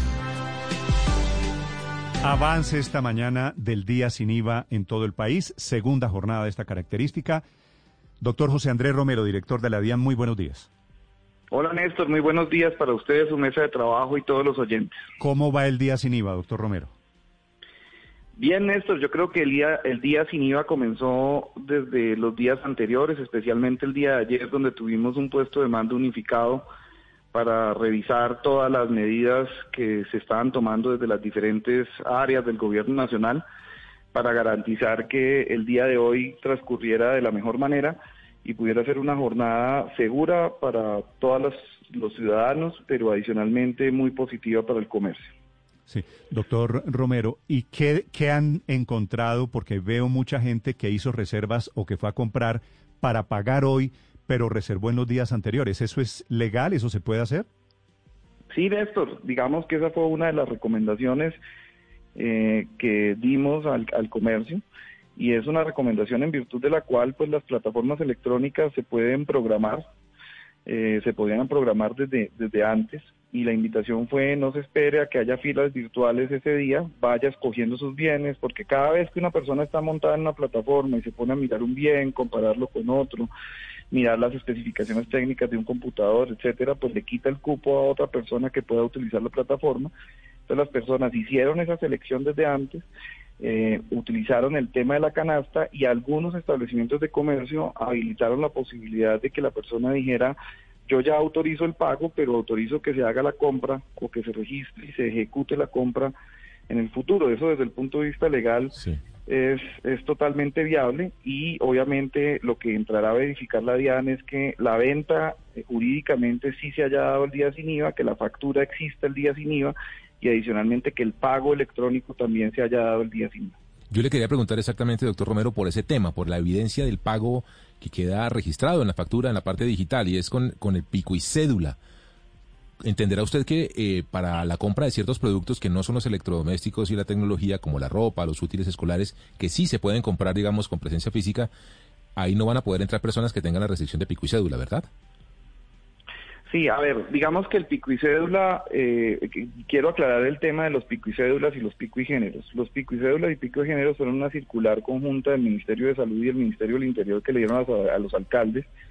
El fin de semana pasado tuvimos 3 reuniones con los alcaldes para resolverles dudas, etcétera, y los alcaldes, mediante sus decretos municipales, decidieron qué mecanismos, dependiendo de la situación del municipio determinado, iban a tomar. Algunos tomaron pico y cédula, otros tomaron pico y género, otros extendieron la jornada, otros no la extendieron. Y pues obviamente los que tienen que entrar a controlar que ese tipo de medidas se cumpliera son los alcaldes junto con la Policía Nacional. Ayer precisamente estábamos con el general Tortúa haciendo una revisión de este punto y de las medidas que se iban a tomar dependiendo de las medidas que cada uno de los alcaldes debería tomar. Pero fíjense que esa no es una restricción desde el punto de vista de impuestos. Desde el punto de vista de impuestos y desde el punto de vista del cumplimiento de los requisitos para lograr la exención del día sin IVA, simplemente pues es la restricción, es la norma general. Alguien decía: oiga, entonces me están restringiendo, por ejemplo, la compra de electrodomésticos con exención físicamente, pero yo puedo decidir pagar el IVA, ir y comprarlo físicamente. No, la restricción es para cualquier venta de electrodomésticos en un establecimiento de comercio, que eso es una norma del Ministerio del Interior y del Ministerio de Salud que no tiene que ver con el tema tributario. Doctor Romero, en Colombia se ha venido implementando la facturación electrónica y desde la DIAN nos han dicho, o tenemos entendido, que ustedes pueden ver como datos en tiempo real. No sé si ya tenga a esta altura de la mañana, 8 y 12, algún balance de ventas, un reporte de ventas de esta segunda jornada sin IVA y si podemos contrastar los datos con la primera jornada. Nosotros programamos al equipo para que tuviéramos un primer reporte a las 8:30 de la mañana, entonces todavía no me lo han entregado, otro a las 11 de la mañana, otro a las 5 de la tarde y otro a las 9 de la noche y otro mañana ya cerrando la jornada. Eso fueron pues un poquito las metas que le puse al equipo, luego todavía no lo tengo, pero lo que sí puedo decir es que algunas grandes plataformas ya han llamado a decir que todo el cupo de las ventas de plataformas del día se les va a acabar ahorita por la mañana. Eso demuestra que pues, hay una gran dinámica. Doctor Romero, perdóneme, ¿qué quiere decir el cupo de venta por plataformas? No, lo que ellos dicen, lo que nos están explicando y estamos mirando a ver si hay alguna salida desde el punto de vista legal, es que muchas personas ya compraron por plataforma y que la gente, de todos modos esas compras por plataforma, después tiene que haber una persona que las procese, que identifique el bien en el inventario, que emita la factura, etcétera. y lo que están diciendo es que las compras han sido tan buenas desde las 12 de la noche hasta ahorita, que creen que van a tener que cerrar las ventas por plataformas porque las horas hombre que hay para poder gestionar y tramitar esas ventas después ya las tienen totalmente copadas. Entonces, pues esto es algo pues que preocupa, que estamos mirando a ver cómo podemos permitir que se sigan haciendo esos procedimientos el día de mañana, si por el marco legal funciona algo, pero también mando un mensaje de que el día sin IVA está siendo por lo menos tan exitoso como el día anterior, que es lo que todos esperamos. Pero es decir, ¿eso significaría que en algunas plataformas el día sin IVA se va a acabar muy temprano? Eso es lo que nos han anunciado algunos vendedores. Obviamente el más interesado en que no se acabe y que puedan seguir vendiendo son los mismos comerciantes, pero eso es lo que nos han estado anunciando algunos vendedores, porque precisamente se han dado cuenta que el día sin IVA está dando una respuesta muchísimo más amplia de lo que estaban esperando. Yo creo que acá hay un gran mensaje, Néstor, señor, y yo creo que es un mensaje para los comerciantes, y es: de pronto los comerciantes no estaban preparados para adaptarse a esta nueva realidad, en donde gran parte de las ventas se van a empezar a desarrollar a través de plataformas electrónicas. Y tenían una plataforma que aguantaba cierto número de vendedores, cierto número de ventas, y no estaban preocupados por el tema. Ahorita que les llegó esta gran cosa, alcanzaron algunos a hacer unos desarrollos adicionales desde el primer día sin IVA hasta este, pero sin duda es algo en lo que los comerciantes y los negocios colombianos pues tienen que seguir avanzando. Doctor Romero, ¿qué pasa? Las facturas tienen que hacerse hoy, que es el día sin IVA. ¿Qué pasa si producto de la avalancha que hay de compras virtuales no alcanzan a facturar hoy? Vendieron día sin IVA, pero la facturación la hacen, por ejemplo, mañana. No, pues la norma dice que el único requisito que hay es que se facture el día sin IVA y el pago electrónico quede registrado el día sin IVA. Poco el mensaje que le dije al ministro de Comercio, y que eso lo va a transmitir a los comercios, es: emitan la factura, no se pongan a verificar tanto, y si es del caso, posteriormente hay un mecanismo para anular la factura. Pero el requisito de emitir la factura el día sin IVA, que es la forma con la que podemos corroborar que se cumple la condición de que la venta se haga el día de hoy, pues es la factura y el pago electrónico. Doctor Romero, no uno de los dos. Lo que está pasando un poquito con esto que usted nos cuenta es que el comercio electrónico está siendo la víctima del día sin IVA, del éxito del día sin IVA. No, yo creo que el comercio electrónico, pues yo creo que es un gran avance. Acá lo que tenemos que decir, dentro del día sin IVA, podemos decir que en los resultados que se han dado, que son multiplicar por 10 las ventas a través de plataformas electrónicas, multiplicar por 4.5 las ventas a través de dinero electrónico frente a lo que normalmente hacía el comercio, es un gran éxito. Lo que estamos viendo, Néstor, es que si en el pasado día sin IVA multiplicamos por 10 las ventas a través de plataformas electrónicas, el día de hoy se van a multiplicar por 20. ¿Sí? Entonces es un éxito, porque el multiplicar por 20 las ventas a través de plataformas electrónicas es un gran resultado, un gran cambio conductual tanto de los consumidores como de los comercios. Lo que sí sucede es que lo que podemos concluir es que los comercios tienen que seguir mejorando sus plataformas para que esto pues no les pase en el siguiente día sin IVA. ¿El riesgo no sería, doctor Romero, que después aumentan las quejas de los compradores? Sí, obviamente, como lo ha dicho el superintendente de Industria, si hay quejas válidas, pues él tendrá que gestionarlas, pero sin duda yo creo que aquí los comercios son los más interesados en vender. Si por un desarrollo que no lograron hacer ellos a tiempo, que no fue suficiente, no pudieron vender más de las 20 veces que ya vendieron a través de plataforma electrónica, pues es un tema que uno no puede castigar al mismo comercio. El comercio hizo el desarrollo que logró hacer, tiene su plataforma, y pues no les terminó funcionando. Obviamente son temas que son enseñanzas que desde el punto de vista del gobierno vamos a mirar qué enseñanzas tenemos, pero también desde el punto de vista del comercio, para que en los próximos 15 días, de aquí al tercer día sin IVA, podamos apoyar y hacer seguimiento a las cosas que se tienen que seguir mejorando. O sea, doctor Romero, que vamos a perder la filita. Yo ya iba como de 13.000 y pico. Le quedaban 13.000 turnos. Sí. De esas filas. O sea, ese es el riesgo, que uno llegue a la punta de la fila y que le digan, ¿ya no, gracias? No, pues yo creo que hay que seguir, hay que hacer la fila. Yo también estoy en fila, acá está mi esposa, el computador en fila electrónica.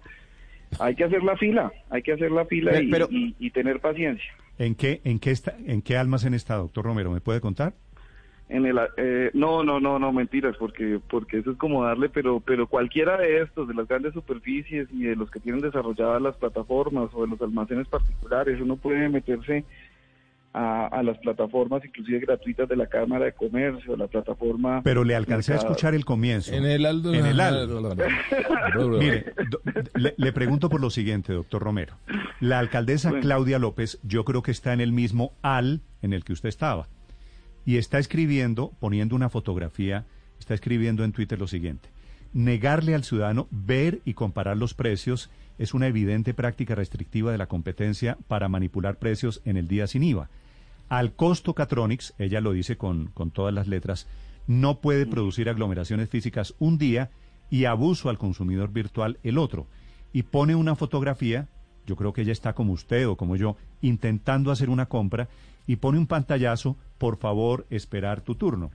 En el pantallazo dice, debido a la alta demanda y para asegurar una buena experiencia en la tienda online, en este momento estamos controlando el acceso al sitio. Esto le está pasando a mucha gente, incluyendo a la alcaldesa. Sí, ahí estamos en el tema del turno, pero yo no me siento pues con los derechos violados. Primero porque yo empecé a revisar lo que quería comprar desde antes, como se les dijo o como se les sugirió a los consumidores, ¿sí? Y desde antes puse en la canasta los bienes que eventualmente quería comprar y los comparé entre ellos en sus características, en lo que quería y tal, para poder tomar la decisión el día de hoy. Esa fila, lo que entiendo es que me va a dejar entrar a la plataforma, y cuando entre a la plataforma va a poder revisar precios, va a poder revisar los bienes, va a poder tomar mi decisión como consumidor. Obviamente, si yo veo violado, o la alcaldesa, o cualquier persona de las que nos están oyendo, vemos violados nuestros derechos como consumidor, nos sentimos engañados, cualquier cosa, pues el mismo superintendente de Industria pues ya ha divulgado cuáles son los procedimientos para poner estas denuncias mediante la página de la superintendencia o mediante los procedimientos de la superintendencia. Pero yo creo que pues aquí lo que hay que tener en cuenta es que, pues como en todo, hay que hacer fila. Si uno va a entrar a un concierto, pues uno no puede pretender meterse por la parte de atrás. Uno tiene que hacer la fila y esperar a que le toque para entrar. Doctor uno Romero, hace la fila sabiendo virtual, que puede conseguir... El e-commerce en teoría está diseñado para que no pase esto. Que no haga fila, sí. Sí, nosotros tenemos que seguir mejorando en eso, Néstor, como les digo. Yo creo que esta es una gran enseñanza para el comercio y para los negocios colombianos. Las plataformas tienen que ser muchísimo más fuertes, muchísimo más, tienen que tener varios carriles. Nosotros tenemos un carril, esos son como las carreteras, y es una carretera intermunicipal. Y entonces pues ahí tenemos que hacer la fila en el carro. Entonces. Pero es que a usted le ha tocado, doctor Romero, ¿no? Cuando tienen esos picos en el calendario tributario también han tenido problemas, y por eso están en ese proceso de renovación tecnológica. Ya pero esa metáfora, doctor Romero, esa metáfora que usted usa de las carreteras, para nosotros el e-commerce hoy todavía sigue siendo una vía de trocha. Esto está lleno de huecos y lleno de piedras. Me manda una fotografía a un oyente que está intentando una compra en Catronics. ¿Sabe cuántos turnos tiene adelante? ¿Cuántos? No sé. Tengo la fotografía, es que esto de verdad es penoso. Habla del éxito de Catronics y de Alcosto, pero de la falta de preparación, porque la gente está haciendo cola y se la aguanta. Es que es increíble. Fila 215.507, el señor Bernal, doy el nombre. 215.000 personas en fila para comprar un electrodoméstico, que es lo que vende Catronics, doctor Romero. Déjeme hacerle una pregunta al doctor Romero sobre eso, porque, bueno, no deberíamos estar haciendo fila, pero listo, si hay productos suficientes, uno hace la fila. Pero es que anoche, doctor Romero, estuve hablando con un directivo de un comercio electrónico y me decía que fue tal el éxito de la primera jornada sin IVA que han sido muy poquitos los días que han tenido para reponer productos, y por eso se pueden agotar rápidamente. ¿Ustedes creen que no estuvieron como muy pegadas las jornadas del día sin IVA una entre la otra? A ver, yo he venido desarrollando la teoría del Nobel de Economía del año 2017, que se llama Richard Thaler, y es un premio Nobel de Economía que basa su teoría en las normas de economía conductual. Él tiene un libro que se llama El Pequeño Empujón, y este pequeño empujón lo que dice es que uno debe, para lograr los resultados económicos también, o resultados en cualquier área, uno puede dar un empujoncito para que las cosas se comporten de una manera determinada. ¿Qué es lo que sucede? Que nosotros estábamos subiendo al Alto de Patios y no estábamos bien de físico y la subida estaba más pendiente de lo que funcionaba. Entonces un empujoncito solo no era lo suficientemente fuerte para poder salir de la crisis en estos momentos de los meses de junio, de julio, sí, que son los momentos más críticos para los comercios. En estos meses se decidía si un negocio se cerraba o no, y una vez cerrado y cancelado el negocio, entraba en liquidación, pues volverlo a aprender, volverlo a hacer funcionar, pues iba a ser muchísimo más difícil. Por eso lo que decíamos, sí, es en la teoría del empujoncito.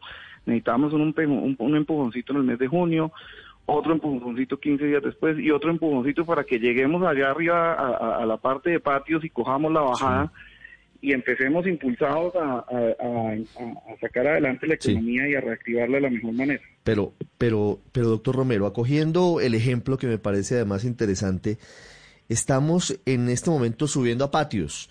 Pero si miramos en el stock, en las bodegas, muchos almacenes ya no tienen productos para ofrecer. Es decir, que se demoraría bastante tiempo en llegar a las casas. Tampoco hay mucho efectivo en las familias colombianas porque ya se gastó en la primera jornada de días sin IVA. Entonces ya está un poquito mermada la economía familiar. No estamos subiendo a patios y este empujoncito es sobre una bicicleta que tal vez no tiene los cambios. Es una bicicleta panadera y de pronto no alcanzamos a llegar a la cima. Yo creo que las conclusiones a las que usted está llegando son unas conclusiones que vamos a poder evaluar al final de la jornada con los resultados. Por lo que yo he podido ver hasta ahora, este segundo día de sin IVA va a ser mejor que el primer día sin IVA, por la información que tenemos ahorita. Eso significa que no solamente tenemos los cambios, sino que tenemos dos cambios adicionales para subir mejor y para subir más rápido, porque hay mayor confianza. Todo ese tema alrededor de la desconfianza, de que no me iban a trasladar el beneficio, todo ya se aclaró, ya se tomaron las medidas, ya se hizo la pedagogía, la gente ya supo que sí iba a poder tener los beneficios, y por eso de pronto algunas personas que no salieron o no lograron, algunas plataformas se fortalecieron y que no lograron comprar en el primer día sin IVA, en este segundo día sin IVA sí lo están comprando. Pero los invito a que, pues, si quieren, conversemos el lunes ya sobre los resultados. Claro.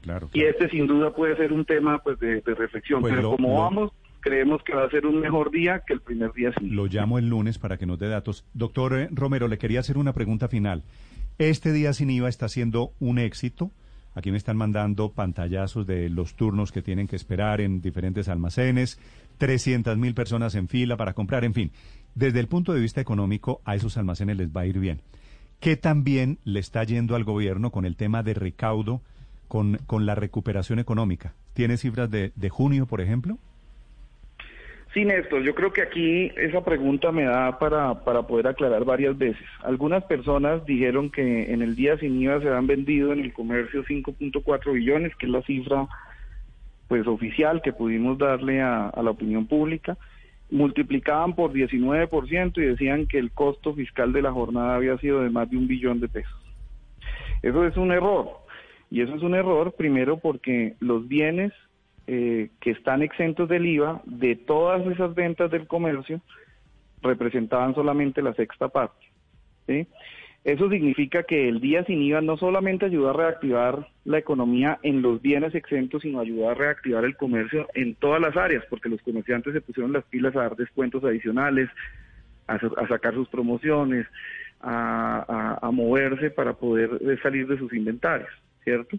Entonces, como es la sexta parte, el costo fiscal es el que habíamos presupuestado, que eran entre 150.000 y 170.000 millones de pesos. ¿Para qué? Para dar un impacto grandísimo de 5.4 millones. Pero frente a lo que usted también me pregunta, que es qué ha pasado con la reactivación económica, sin duda el recaudo de impuestos es un termómetro de lo que pasa el día a día, el mes a mes, con la reactivación económica. Y es un termómetro porque casi todo nuestro sistema tributario, como se los he dicho a ustedes aquí varias veces, es transaccional. Entonces, en la medida en que la economía esté bien, el recaudo, pues, lo refleja. ¿Y qué es lo que encontramos en el mes de junio, Néstor? Nosotros en las proyecciones del marco fiscal de mediano plazo, en donde hablábamos de un menor recaudo de todo el año, los 24 billones, de lo que ya hablamos en otras charlas también, proyectamos cómo iba a caer el recaudo de acuerdo con el comportamiento y las proyecciones de la economía mes a mes. ¿Cuánto habían proyectado de caída de recaudo? Habíamos proyectado que el recaudo en el mes de mayo cayó 4 billones y en el mes de junio iba a pasar a 2.4 billones. En el mes de junio cayó el recaudo solamente 600 mil millones. Eso significa que de alguna forma la economía... ¿Cayó solamente la cuarta parte de lo que ustedes esperaban? Así es, cayó la cuarta parte, Néstor. Entonces aquí el mensaje que yo recibo y que yo le di al presidente el día de ayer es, oiga, yo sí siento que los colombianos somos muy resilientes, que los colombianos queremos reactivar la economía, que los colombianos queremos salir adelante, que los colombianos queremos pasar la página y adaptarnos a esta nueva realidad que nos impone la situación que tenemos, pero queremos salir a producir, a no perder nuestros trabajos, a defender nuestras empresas, a defender nuestros negocios, y eso es lo que está sucediendo. Por eso el recaudo no cayó lo que estábamos esperando, sino cayó mucho menos. Ojalá que esa tendencia siga en esa dirección. El director de la DIAN sobre el día sin IVA y sus muchos efectos. Gracias, doctor Romero, le deseo un feliz viernes. No, con mucho gusto y quedamos atentos, nos hablamos el lunes. Sí, señor, quedamos planillados para hablar el lunes. Felipe, aquí la gente me está mandando pantallazos, muchas gracias a los oyentes. Fila, sí. En la fila, ¿sabe cuántas personas de esta fotografía? Que además no deja mentir, porque en la pantalla sale el número. Usted está en la cola, en el lugar 308.000. No, o sea, 308.000 personas intentando comprar un producto en el mismo almacén. No, pero además, como lo acaba de decir el doctor Romero, no hay inventario que aguante en esto. Pero yo creo que un poco la gente... ¿Cuánto puede tener de inventario de televisores un almacén, no sé, el costo, éxito, Catronics, cuántos? 100.000, 2.000, 3.000 televisores. Sí, el problema es que uno de pronto llega al número uno de la fila y ya no encuentra el producto que quiere. Pero de todas formas me parece que hay un poquito de gadejo en todo esto porque la gente sigue trabajando. Es más, uno puede dejar el correo electrónico y le escriben cuando uno ya llegó. Entonces no es exactamente una fila en el sentido de que uno tiene que estar ahí parado esperando una hora, 2 horas. Sabe, la gente no se pega a ver el computador 6 horas esperando a ver qué lugar. Claro que la gente va haciendo otras cosas. Entonces no es lo mismo que una fila, pues que uno esté que perdiendo el tiempo. Cuando dicen que perdiendo el tiempo, pues no está perdiendo uno el tiempo, porque eso va avanzando uno en la fila. Pero mire que llega la gente, mire, tengo 2 casos, Néstor. 2 personas que han llegado a pagar, o sea, ya se gastaron 3 horas haciendo la fila, llegaron a pagar y se les cayó la página, o no les entran los datos. Es que eso es lo que digo, se gastaron 3 horas, ¿cuáles 3 horas? Si estaban haciendo otras cosas y simplemente la fila seguía, es decir, estaban en turno, no es fila. Vamos a hacer burla mundial. Luz María, hay cosas que no se pueden defender. Estos comercios en Colombia son buenísimos. La prueba de lo que está pasando hoy es que son buenísimos, que la oferta es buena, que la posibilidad es buena. Es que el negocio de ellos no es vender por internet. No, es que el negocio de ellos debería ser vender y tener listo cualquiera sea el método para vender. El costo de tener una plataforma capaz de hacer eso creo que no compensa. Yo estoy de acuerdo con Luz María. Un ejemplo de la casa. Es que a la gente le gusta estar fregando todo el tiempo y sobre todo que no consideran que estamos en una situación especial y extraordinaria. Y entonces quieren ahora todo perfecto, compra el televisor en 30 segundos, le llega por la tarde, viene un instalador y se lo pone para que mañana pueda ver el partido. No, eso no ocurre porque estamos en la mitad de una pandemia. Tal vez es que una de las más grandes tragedias que nos ha correspondido. ¿La pandemia solo en Colombia? ¿Y qué pasa con...? Y no entiendo qué tiene que ver esa pregunta, director, me da pena. ¿Qué tiene que ver eso? Porque en ninguna otra parte del mundo, Héctor, estoy revisando aquí, pero hay filas virtuales. No, claro, porque hoy en Colombia, además de la pandemia... Hay una situación especial que es que le rebajan el 20% a los productos. Y en ningún país han hecho días sin IVA. Y en ningún país han hecho días sin IVA, Héctor y Néstor. Claro, y cuando ha habido Black Friday... En donde hacen promociones, realmente me está hablando en serio. Cuando ha habido Black Friday en otras partes del mundo, también hay pues una sobrecarga en los sistemas. Eso es todo. No, la fila virtual es... es Miren, Néstor, un invento pero a mí colombiano. Me parece que es muy importante que nosotros estemos, que nos metamos en la cabeza que estamos viviendo la mitad de una tragedia, y entonces no podemos estar reclamando que es que los niños estudian por el computador, que es que el otro se traumatiza de tal manera. Sí, señor, todos nos vamos a traumatizar, todos nos vamos a afectar, a todos nos va a tocar demorarnos si compramos un televisor o un computador, porque estamos en la mitad de una tragedia, eso es todo. ¿Estamos en la mitad de una tragedia que es solo para Colombia? No, y en todas partes pasa igual, los niños tampoco van al colegio en ninguna otra parte, y también pasa lo mismo, que es que se van a traumatizar porque es que mi hijo de 2 años está estudiando por computador y que al otro no. No, a todos nos pasa lo mismo, el mundo está viviendo una enorme tragedia. Hay una cantidad de almacenes hoy que deberían estar aprendiendo la lección de esto. Preparar mejor las autopistas para que no pase esto. Le iba a poner un ejemplo. Es que no hay que prepararse para 3 días, Néstor. Le iba a poner un ejemplo, si me lo permite. ¿Qué tal que los oyentes llegaran a Blue Radio en esta casa y Blue Radio le sacara un avisito diciendo no, en este momento no podemos conectarlo? No. Vuelva dentro de 6 horas a ver si lo dejamos que usted nos escuche. Néstor, en esta casa, en Caracol Televisión, por ejemplo, en fin, pues hemos tenido dificultades tecnológicas porque nos ha tocado quedarnos en la casa, el noticiero de televisión lo produce la mitad de la gente desde la casa y a veces se cae, a veces no oyen al que le da el cambio, y todo el mundo entiende eso, nadie está diciendo, uy, qué horror de producción, cómo se les ocurre semejante cosa tan espantosa. No, eso pasa porque estamos en una situación de emergencia, y al contrario, la gente valora que en Caracol Televisión, en Blue Radio, en Alcosto, en todas partes, se esté haciendo un esfuerzo para mantener una vida medianamente normal en medio de semejantes circunstancias. Bueno, ya que nos metimos. Héctor, yo entiendo que quiera defender la fila, pero eso de que hay filas para el Black Friday no se lo dejo pasar, ¿eh? Eso no existe en ningún lugar del mundo. Silvia, usted que está en Londres, usted que es de otra nacionalidad, la figura de 300 y pico de mil personas que estamos viviendo en este momento, fila virtual, ¿la había oído usted nombrar? No. La fila virtual no existe en Black Friday. En ninguna de las promociones que hay por Internet existen esas filas, por Dios. Eso es una novedad que debieran patentarla en Colombia. Bueno, no, qué vergüenza. Enrique, qué pena con ustedes. Enrique, usted en España. Eso es una caricatura, aquí solo está pasando en un almacén en Colombia. En el resto usted entra al Éxito, a Falabella, a la Olímpica, lo que sea, y en ninguna parte dicen que fila virtual. Es entonces no nos quedemos en la caricatura. Les voy a preguntar en otras partes del mundo. Enrique, en Madrid, ¿algún almacén en España, en promoción, en medio de la pandemia? Ustedes también creo que tienen coronavirus. Creo que también han tenido algo de coronavirus. ¿Para ustedes es habitual la figura de la fila virtual? No, de ninguna manera. Y de hecho han comenzado ya las rebajas. Las grandes cadenas de, por ejemplo, de distribución de moda como Zara, H&M, están ya en rebajas, y son unas rebajas que están basadas básicamente en sus páginas web, más que en las tiendas. Y como lo decía José Carlos hace unos minutos, uno va y compra, y cuando no queda de algo, pues le dice, ya no queda, pero no se pone a hacer una fila esperando, sentado delante de un ordenador durante horas, a ver si cuando llegue qué puede comprar. Amazon evidentemente funciona igual, cuando no queda algo, pues simplemente ya no queda, ya no hay existencias y no lo compra. Pero eso de la fila, me temo y con todo el respeto, creo que es un endemismo puramente colombiano. Bueno, muy bien. Para quienes están diciendo, Luz María... Nos quedamos en la caricatura, súper propositivo. No, hombre, no, pero... Buenísimo, me parece buenísimo. Nos quedamos en la caricatura. Héctor, un almacén tiene una fila virtual, y nosotros nos quedamos diciendo que qué desastre todo. Desastre la pandemia. Como yo trato siempre de ver lo positivo, yo lo que creo que, mira, en el primer día sin IVA nos quejamos de las aglomeraciones, fue un desastre eso, creo que hoy lo superamos.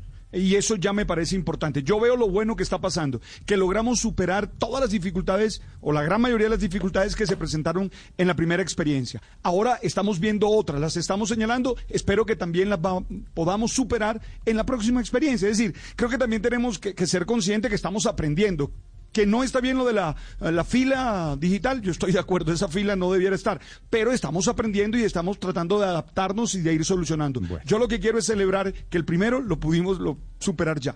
Son las 8:37 a.m. Don Héctor, para que no ponga en mi boca palabras que no he dicho, voy a repetirlo por enésima vez. Lo de hoy a nivel comercial es un éxito. Hay un pequeño lunar, usted me decide si el lunar le parece chiquito, si le parece grande, si le parece que es un lunar peludo. No me quedo con la expresión suya, pequeño. El lunar es que hay unos almacenes en donde plataformas de comercio electrónico no han podido soportar la cantidad de demanda. Eso es lo que está pasando, y teniendo en cuenta que estamos efectivamente en pandemia, teniendo en cuenta que viene otro día sin IVA, pues estos almacenes deberían estar aprendiendo en este momento, tomando nota y prepararse, porque el futuro nos está golpeando. El futuro llegó y el futuro se queda. 8:38 minutos en Blue Radio. A partir de este 1 de julio, se reactivan los pagos de las tarjetas de crédito. Consulta el extracto de tu tarjeta y amplía el plazo de la deuda total hasta 60 meses, en caso de necesitar disminuir el pago mensual. Organizar tus finanzas es actuar financieramente. Encuentra más detalles en www.grupobancolombia.com. Bancolombia, vigilado Superintendencia Financiera de Colombia. A esta hora de la mañana seguimos acompañándolos en Blue Radio. Estamos en Mañanas Blue, estamos contigo, y por eso te ofrecemos soluciones específicas para el manejo de tus tarjetas de crédito y poder realizar los pagos que se reactivaron a partir del pasado 1 de julio. Conoce estas soluciones ingresando a www.grupobancolombia.com. Si tienes dudas, comunícate a nuestra línea de atención 018 094 5555. Bancolombia, vigilado Superintendencia Financiera de Colombia. Cuida tu vehículo sin salir de casa. Solicita ya tu diagnóstico a domicilio por 120.000 pesos con todos los protocolos de bioseguridad. Precio sugerido al concesionario para la comercialización de productos y o servicios. Consulte en el concesionario el precio vigente al momento de la compra. Aplica para todos los vehículos Renault. Para mayor información, consulte en Renault.com.co.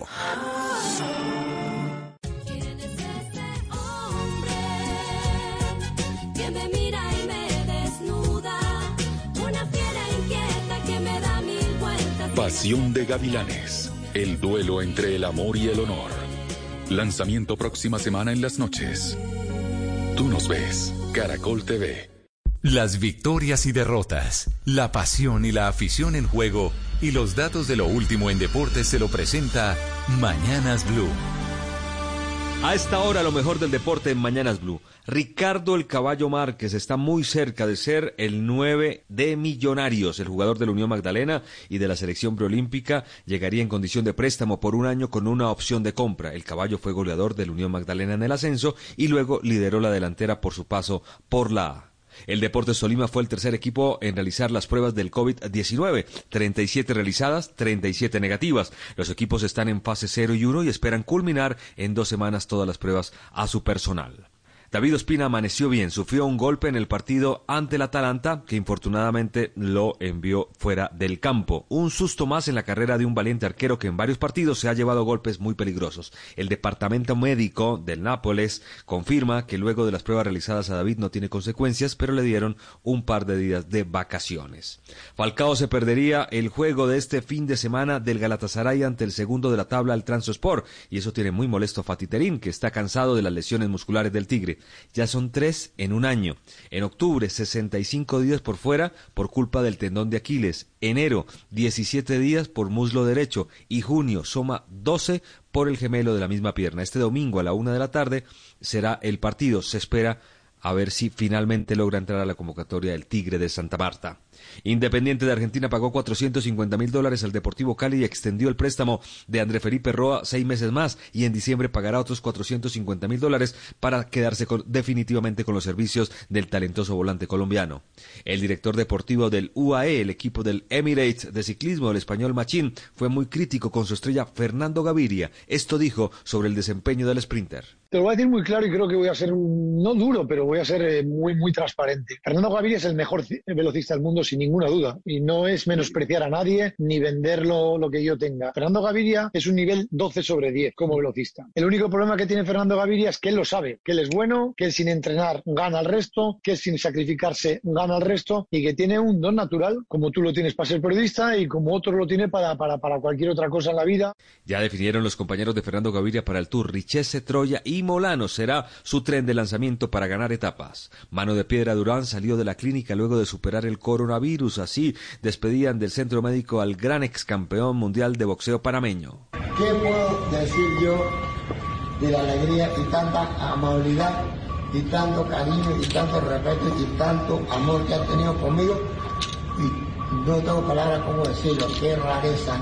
Y que Dios lo bendiga a todos ustedes, porque yo soy es demasiado católico, y gracias por poner todo el empeño de prácticamente de salvar mi vida, no solamente para mí y para mi familia, sino para el mundo entero. Pero muchas gracias. Mano de Piedra, recordemos, tiene ya 69 años de edad. En las primeras pruebas libres del Gran Premio de Austria domina Lewis Hamilton, pero muy cerca estuvo Bottas, Verstappen y Sainz en menos de medio segundo. Este domingo se corre la primera carrera de la temporada. Y hoy en las efemérides se cumplen 2 años del famoso gol de Jerry Mina en el Mundial de Rusia 2018. Sobre el minuto final, Colombia forzaba a la definición desde el punto penal. Llega David Ospina para crear superioridad numérica. ¿Quién marca Ospina? Va a cobrar Colombia, pelota arriba, arriba, arriba, va Jerry, Jerry, cabezazo, ¡gol!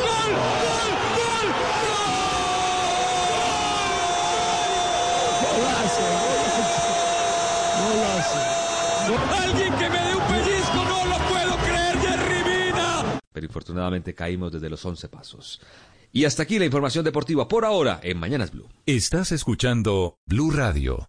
Este 3 de julio compra sin IVA en Linio. Encuentra un universo lleno de televisores, electrodomésticos, celulares, tenis y mucho más a precios épicos. Descarga la app de Linio y déjate llevar por un día sin IVA. No es en línea, es en Linio. Beneficios sin IVA aplica para productos seleccionados. Ver términos y condiciones en www.linio.com.co/legales. Regresa una historia de amor que pondrá a cantar a Colombia. Siento que te he querido y te quiero más. Es algo que necesito para vivir. Rafael Orozco, el ídolo. De lunes a viernes a las 10 de la noche por Caracol Televisión. Estás escuchando Blue Radio. Es momento de una pausa activa en tu trabajo. Levántate, mueve tus brazos, tus piernas y camina un poco. Es tiempo de cuidarnos y querernos. Banco Popular, siempre se puede. Hoy miles de policías cuidan las calles. Cientos de médicos salvan vidas y millones de cajeros con su compromiso y dedicación entregan su servicio a todo nuestro país. Son acciones como estas las que hacen que días como hoy sean extraordinarios. Banco Popular. Hoy se puede, siempre se puede.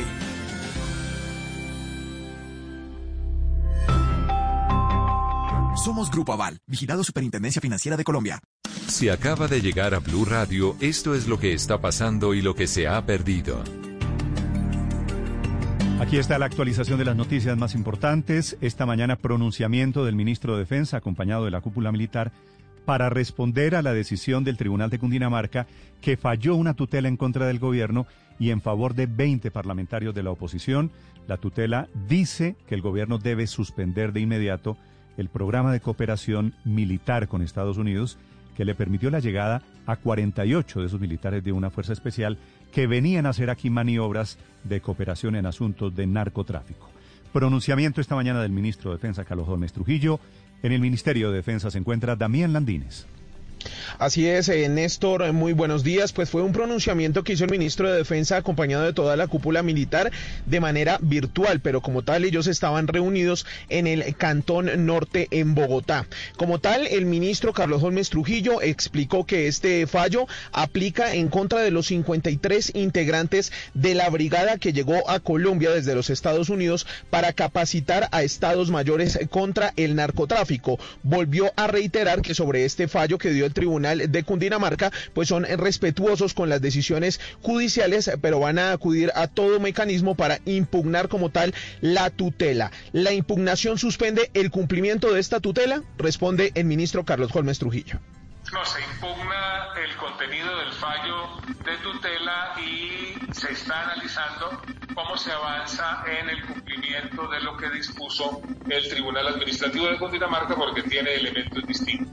Hay unos elementos que tienen que ver con informes al Senado, otros asuntos que tienen que ver, como ya lo señalé, con instrumentos jurídicos multilaterales, con instrumentos jurídicos binacionales, tienen que ver con la Constitución, tienen que ver con la seguridad nacional, tienen que ver con la lucha contra el narcotráfico, y esa es la razón por la cual estamos en contacto con la Embajada de los Estados Unidos. Néstor, habla el ministro de Defensa que la impugnación la van a hacer de manera vigorosa, detallada, y van a hacer referencia a que esto no es un tránsito de tropas. En el pronunciamiento también estuvo acompañado por el comandante del ejército, el general Eduardo Zapateiro, quien explicó la última controversia del ejército, y es que fue destituido el sargento Juan Carlos Díaz, quien fue el responsable de denunciar a sus subalternos por la violación de la niña Embera. Recordemos Recordemos este hecho que ocurrió hace algunos días en el departamento de Risaralda. Frente a esta polémica, esta fue la explicación que entregó el general Zapateiro. Prevenir era su responsabilidad particular. El mando y control significa que por su cargo los comandantes deben estar al frente de los procedimientos operacionales normales que ejecuta una unidad en el desarrollo de las operaciones. Bueno, Néstor, el general Zapateiro también ha informado que esta tarde se van a tomar decisiones sobre los 73 de los 118 casos que todavía están pendientes, haciendo referencia a los militares que están vinculados en presuntos casos de abuso sexual, Néstor. Damián, 8:48 a.m. La otra noticia urgente, atención, el fiscal Barbosa acaba de reconocer que sí viajó a San Andrés el fin de semana pasado, que fue puente festivo, que viajó con su esposa, con su hija, que es menor de edad, y con una amiga de su hija. Pero reta a quienes están incómodos con esa noticia y dice que seguirá haciéndolo porque no tiene ninguna prohibición. Silvia Charri se encuentra en la Fiscalía. Néstor, sí señor, buenos días. Mire, le cuento que el fiscal Francisco Barbosa acaba de asegurar pues que fue una comisión oficial, como ya lo había dicho, que simplemente su hija le dijo o le pidió que si podía viajar con él, que él solicitó supuestamente información legal sobre si habría alguna irregularidad en viajar con su hija a San Andrés, y encontró que no había ningún problema disciplinario o penal por ese traslado. Por eso decidió viajar entonces con su esposa, que trabaja en la Contraloría, y también con su hija y su amiga. Escuchemos la explicación que dio. Si el objetivo es apedrearme públicamente por querer a mi hija, por ser padre de familia, por acompañarla, yo recibo las piedras con tranquilidad. No tengo ningún problema.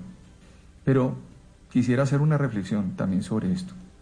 Estoy hablando de menores de edad, estoy hablando de una niña que ha sido expuesta públicamente, estoy hablando de una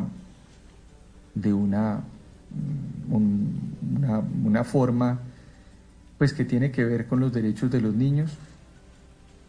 Yo en ese orden de ideas pues dejo este tema acá. No, esto le genera dolor a la persona que yo más quiero en el mundo. El fiscal también aseguró que él no iba a exponer a su hija a una situación que tenga que ver con peligro sanitario, que no asistieron a restaurantes, a ningún tipo de establecimiento de comercio y mucho menos a playas. En medio de esa visita también anuncia el fiscal el día de hoy que citó a imputación de cargos al gobernador de San Andrés, Ever Julio Hawkins, por los delitos de contratos sin cumplimiento de los requisitos legales y peculado por apropiación por un contrato que firmó en medio de la pandemia de publicidad por 500 millones de pesos cuando supuestamente el valor real no debía pasar los 86 millones de pesos. Sí. Silvia, no hay ninguna duda que el fiscal puede ir a hacer su trabajo donde quiera, si iba a investigar. ¿Le respondió a ustedes, a los periodistas, por qué fue a ese viaje, que en teoría era una misión oficial de la Fiscalía? ¿Por qué llevó a la niña y a la amiga de la hija? Pues Néstor, él dijo que iba a dejar el tema cerrado con la explicación de que viajó con su hija, básicamente porque no tenía con quién dejar a su hija y su hija se lo solicitó, que fue a un hotel en San Andrés, que se quedaron las niñas encerradas y que no violaron ningún tipo de medida sanitaria. Dijo también que la amiga de su hija es muy cercana a su familia, pero dijo que también estará disponible para atender el llamado que haga la comisión de acusaciones en el proceso. Sí. ¿La niña cuántos años tiene, Silvia? No, Néstor, sobre la edad de la niña no se refirió. Claro, pero es que el fiscal dice que están exponiéndole a la niña públicamente, hasta donde sí, tengo entendido. Son menores de edad. Claro, pero es que no se ha dicho ni la identidad de la niña, ni se ha mostrado la imagen de la niña, hasta donde tengo entendido, Silvia, ¿o sí? Sí, no, tampoco se ha dicho, por ejemplo, la edad, simplemente se ha dicho que es menor de edad. Pero Néstor, se le escuchó, digamos, la emoción en la rueda de prensa al hablar. Sí, pero no, claro, pero entiendo que se le iba medio quebrando la voz, y que el fiscal me escribió ayer diciendo que era un tema personal y lo mismo, que se estaba exponiendo públicamente a la niña. Sí.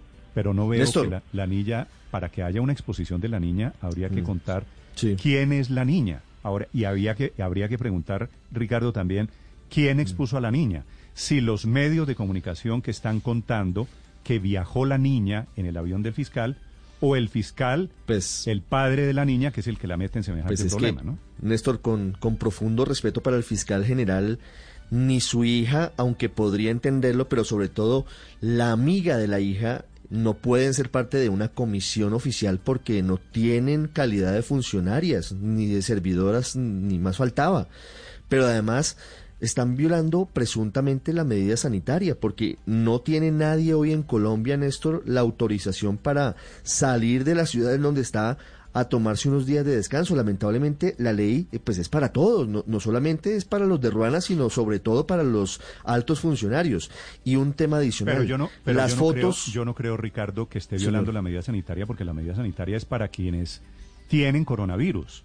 Está violando una medida policial. Los niños no pueden salir. Los menores de edad no pueden salir sino 3 veces a la semana. Bueno, y ella salió. No existe la norma que diga excepto los hijos de los funcionarios públicos. Entonces, yo creo que ahí tiene un problema. Pero Felipe, a ver, ¿el fiscal puede montar en su avión a su hija? Sí. ¿A su esposa? Sí. Como todos los que tienen esquema de la Unidad Nacional de Protección, que montan a sus esposos, a sus hijos, a sus mamás, a sus novios, a sus novias. Ese no es el problema, esa es una arista. Esa es una arista que no tiene ningún problema. Pues, Néstor, yo creo que el tema complicado es que se monte en el avión oficial a la amiga de la hija, siendo menor de edad. Primero, creo que es responsabilidad. No creo, Ricardo. El problema no es ese, hombre. Eso es exactamente lo mismo que, vuelvo y le digo, los que tienen protección de la Unidad Nacional de Protección, que usted monte a su hija y a la amiga en su camioneta o en la camioneta de la Unidad Nacional de Protección, Felipe, para ir de Bogotá a Chía no tienen ningún problema. Pero es en este momento en el que estamos. O sea, ese es el tema, esa es la arista complicada, pero ahí, y es que los niños en este momento no pueden salir sino 3 veces a la semana por 1 hora. Ese es el tema, digamos, porque mire, usted sabe que yo, pues hace 8 días esta semana a principios, conté las versiones que me habían dado, pero realmente no supimos sino hasta ayer que había ido con la hija y con la amiguita y tal. Y entonces la pregunta que uno se hace, con respeto, por supuesto, es, ¿acaso no le abrieron una investigación a la alcaldesa de Bogotá, Claudia López, por haber salido con su esposa o haberse encontrado en Carulla por haber violado la cuarentena? Entonces la pregunta es, ¿acaso no se está violando la cuarentena en lo que tiene que ver con los niños cuando usted los saca de su casa y se los lleva a Chía o a San Andrés? Claro, Felipe, que hay una diferencia. Esa es la pregunta de fondo. Felipe, perdóneme, hay una diferencia. Yo estoy de acuerdo con usted. Yo no sé si aquí haya un delito. Yo creo que no lo hay. Pero sí hay por lo menos un mal mensaje de la Fiscalía, porque estábamos, en teoría, en aislamiento y todos los días los alcaldes, los gobiernos, Héctor, nos dicen que no se vayan de paseo, que no es tiempo de fiestas, que no es tiempo de pachanga. Y sale el fiscal y se va con su familia. Pero, Felipe, hay una diferencia entre el episodio del fiscal con su hija y con su esposa y la amiguita en San Andrés y lo de Claudia López con Angélica en el supermercado. Y es que en ese momento había cuarentena estricta. En este momento ya hay unas excepciones.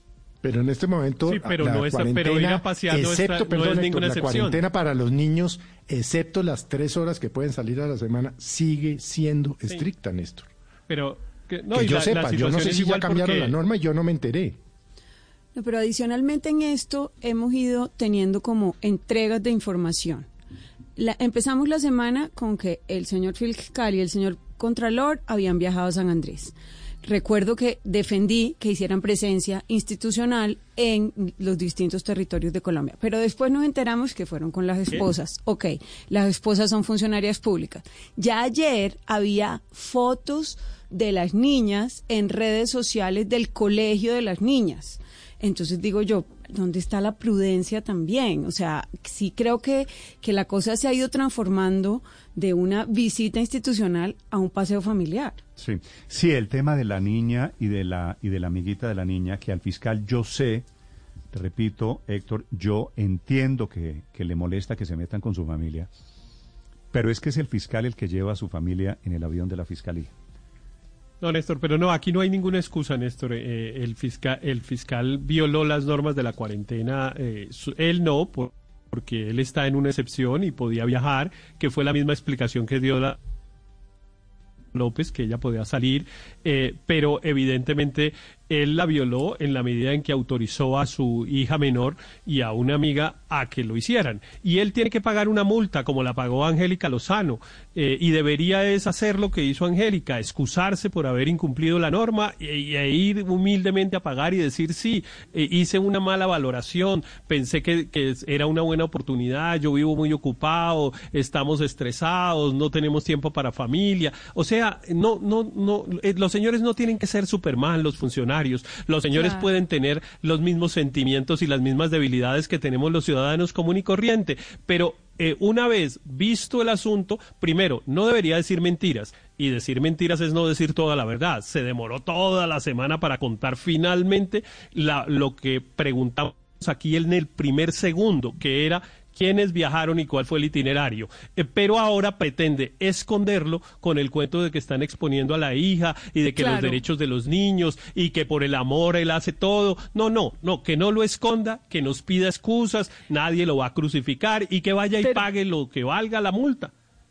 Pero además es que no lo esconde, Héctor, porque es que precisamente como decía Néstor, el fiscal fue el que metió a la hija en este berenjenal. Yo, por ejemplo, me acuerdo del episodio del presidente Duque, que yo defendí que el presidente Duque podía llevar a sus hijos al parque, no me acuerdo cuál fue el parque que llevó a la hija. Panaca se llama. A Panaca, en la avioneta.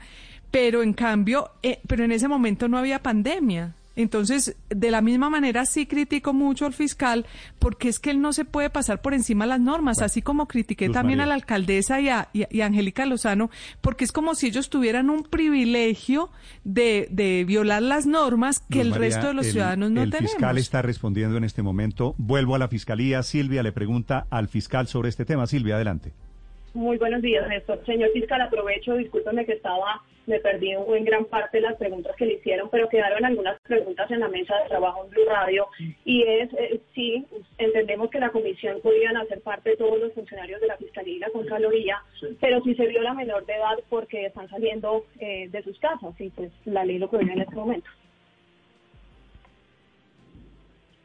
La ley sí permite la salida de los menores, no tiene ningún problema. Y de hecho le digo una cosa, el traslado de mi hija se da en un carro, se da un avión y se va a un lugar. Ella no circula en ningún lugar público y en eso quiero ser absolutamente muy claro sobre ese punto. Entonces aquí no ha habido ninguna exposición, porque por Dios, yo en esto quiero decir, jamás expondría a mi hija. Yo de verdad esto lo quiero dejar completamente claro, jamás expondría. Hay un traslado, y repito, no había ningún tipo de lugar público de recreo en el departamento de San Andrés, está todo cerrado. Entonces, es simplemente una compañía, casi que pues, estuvo en un lugar cerrado conmigo. Y ya, yo no volveré a referirme ya a este tema por las razones expuestas, y para mí este tema queda concluido completamente. Creo que le estoy dando la respuesta al país y lo que solicito a todos ustedes con el mayor respeto por la actividad que ustedes realizan.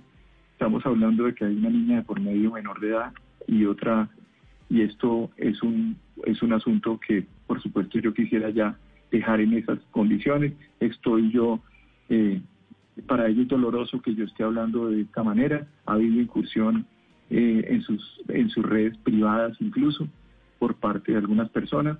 Yo no voy a ahondar sobre este asunto, y en lo relativo, vuelvo y repito, a la investigación que se presentó o que se anunció, yo soy respetuoso de las instancias de mi juez natural, que es la comisión de acusaciones, y acudiré para explicar lo que tenga que explicar con los documentos y con todo lo que ocurrió en esa comisión oficial.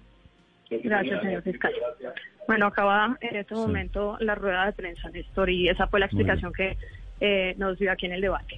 Silvia, ahí, gracias. Néstor, de la Fiscalía, pero en directo, pero con todo el respeto, Néstor. Ustedes, Ricardo, acaban de escuchar ustedes, por un lado, la notificación del fiscal de que no volverá a referirse al tema, pero por el otro lado, la lavada de manos más grande que yo he visto recientemente. Pero Néstor, lavada de manos mal utilizada, me perdona el señor fiscal, utilizando la imagen de su hija utilizando a una niña, es que es el fiscal el que está utilizando a una niña para explicar por qué en un viaje oficial que el país merece la explicación lleva a su familia. Néstor, con el argumento de que iba en una misión institucional. Es un tipo muy custodiado, Néstor, con un esquema de seguridad. Hay dos cosas. Yo no llevaría a mi hija en un esquema de seguridad. Hay dos cosas ahí, Néstor, dos cosas. Uno, que no sé por qué, no sé si el señor fiscal tiene un lapsus, pero el decreto presidencial es muy claro. No está permitida la salida de menores de edad a la calle. Solamente pueden salir durante una hora diaria, Ricardo, 3 días a la semana y 1 kilómetro alrededor de la casa. De escuchar, tiene un problema muy grande. Yo no me puedo ir. Que es efectivamente el antecedente de Claudia López. Si él considera que Claudia López, por salir a hacer mercado a 2 cuadras de su casa con su pareja, Angélica Lozano, cometió un delito, con la misma vara, ¿qué le debería pasar al señor fiscal que llevó a su esposa y a su hija a San Andrés en medio y a una amiga de la hija?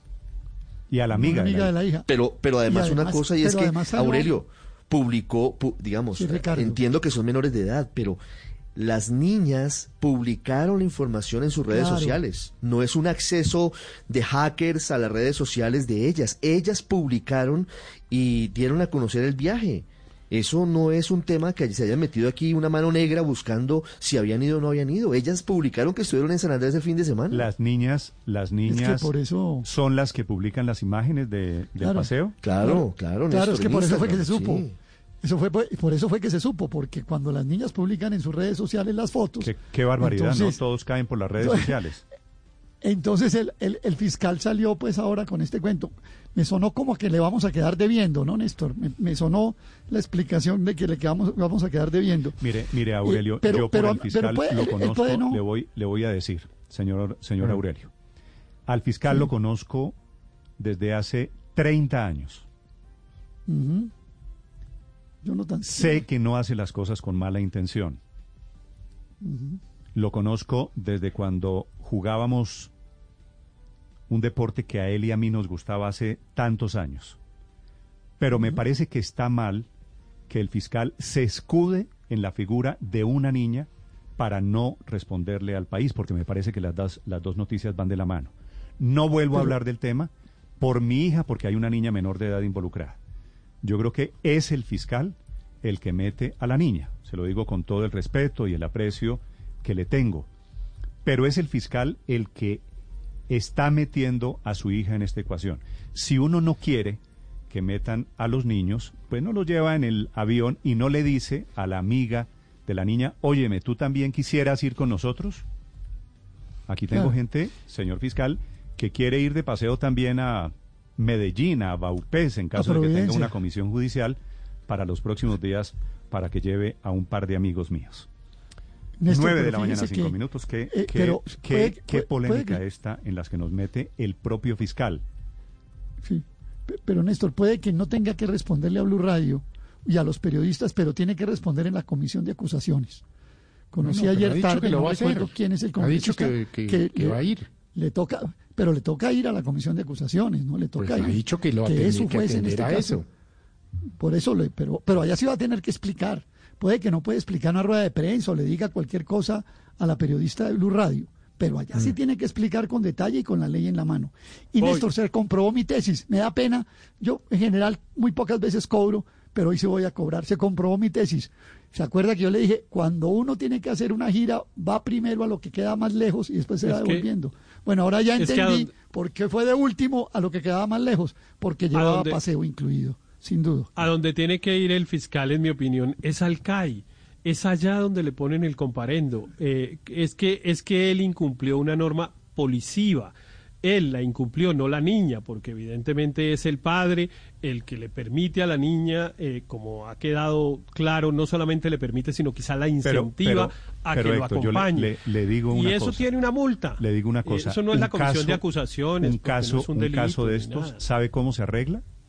No escudándose con humildad, humildad, claro. Sino diciendo, hombre, sí, producto de una ligereza, lo que sea, aquí se cometió un error, punto, listo. Y estaría cerrado el caso. Lo que él quiere, que es cerrar el caso, lo cerraría mucho más así que Néstor, de otra manera. Ahora, las niñas no cayeron por las redes sociales. Hay unos derechos de petición preguntándole al señor dónde está el itinerario, quiénes son los pasajeros. Es más, hay versiones que dicen que no era solo una amiga de la niña, sino que eran varios.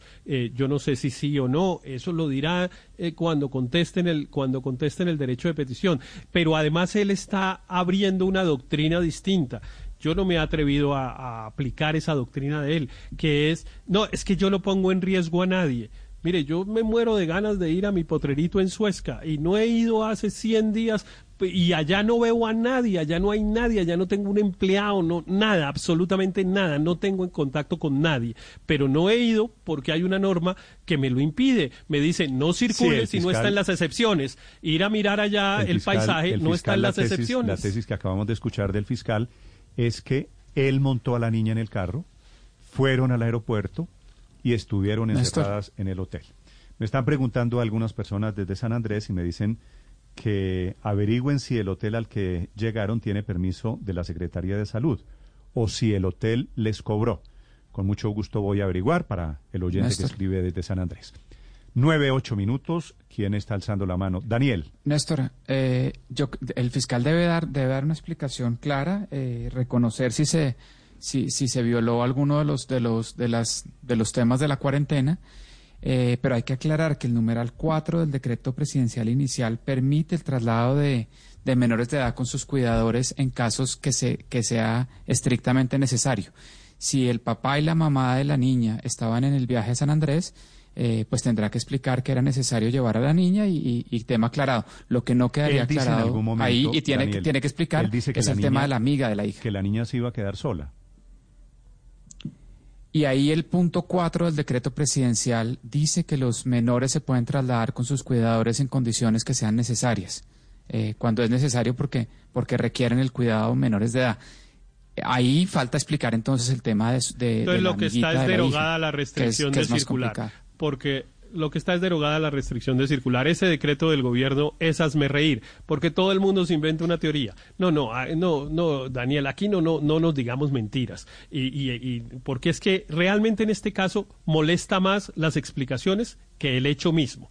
El hecho es una debilidad humana. Pero usted le pide explicaciones y después le dice que no hay explicaciones, porque molestan las explicaciones. Pero es que las explicaciones de que es que están abusando de la niña y no sé qué, pues son ofensivas. Y las explicaciones de que puede estar en el numeral no sé qué, en la excepción no sé qué, por un acto de urgencia, pues realmente es ofensiva. Porque no, aquí toda la gente en Colombia, aquí la señora que está en una caja en este momento en el almacén Éxito de Bogotá, la gente que está en una caja, la señora que está en una caja en el almacén Éxito de Bogotá tiene un hijo y buscó con quién dejarlo, y ella está trabajando desde las 7 de la mañana y sale a las 5 de la tarde. No lo lleva y se lo permitiría la empresa a ponerlo al lado de la caja porque no tiene con quién cuidarlo. No hagamos cosas ofensivas, porque es que a la gente le molesta precisamente ese tipo de explicaciones que lo que terminan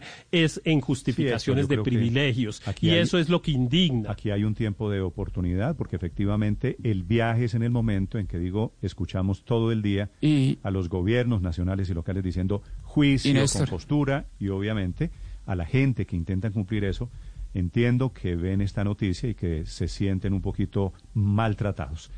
Daniel, Néstor, señor, yo estoy de acuerdo con usted en que esto se soluciona admitiendo que quizás se cometió una acción violatoria de las reglas de la cuarentena, y seguramente, como dice Héctor, acercándose y pagando el comparendo por haber incumplido algo, pero no pidamos explicaciones y después digamos que las explicaciones son ofensivas, porque entonces ¿para qué las pedimos inicialmente? Yo creo que vale la pena que el fiscal explique, y que quizás la mejor salida es la que usted dice, explique, admita y pague las consecuencias. Acaba de decir el fiscal, por respeto a mi hija, no vuelvo a referirme al tema. Ustedes lo escucharon en directo desde la fiscalía. Néstor, varias cosas. No es una niña de 3 ni 4 años, es una niña ya grande. No hay una justificación que uno pensara en principio para que tuviera que ir necesariamente y justo a San Andrés con su padre, por un lado, y respetando, por supuesto, desde luego a los menores de edad.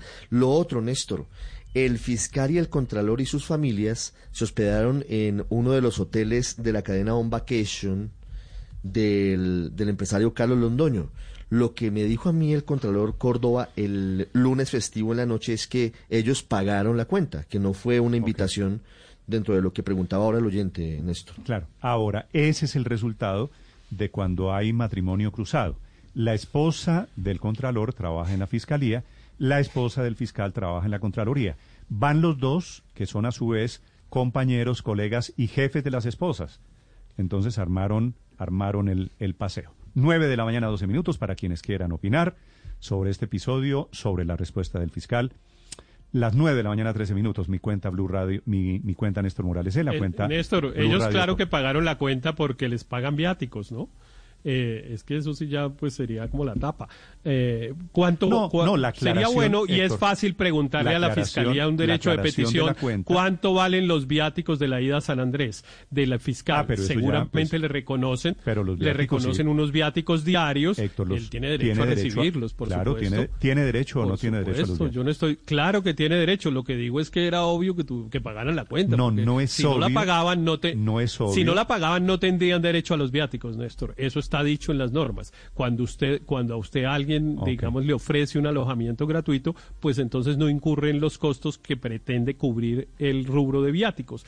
Ahora, entonces, les pagaron viáticos. Dígale eso a los funcionarios públicos que hacen viajes internacionales, que cobran viáticos y llegan a la casa del embajador, ¿no?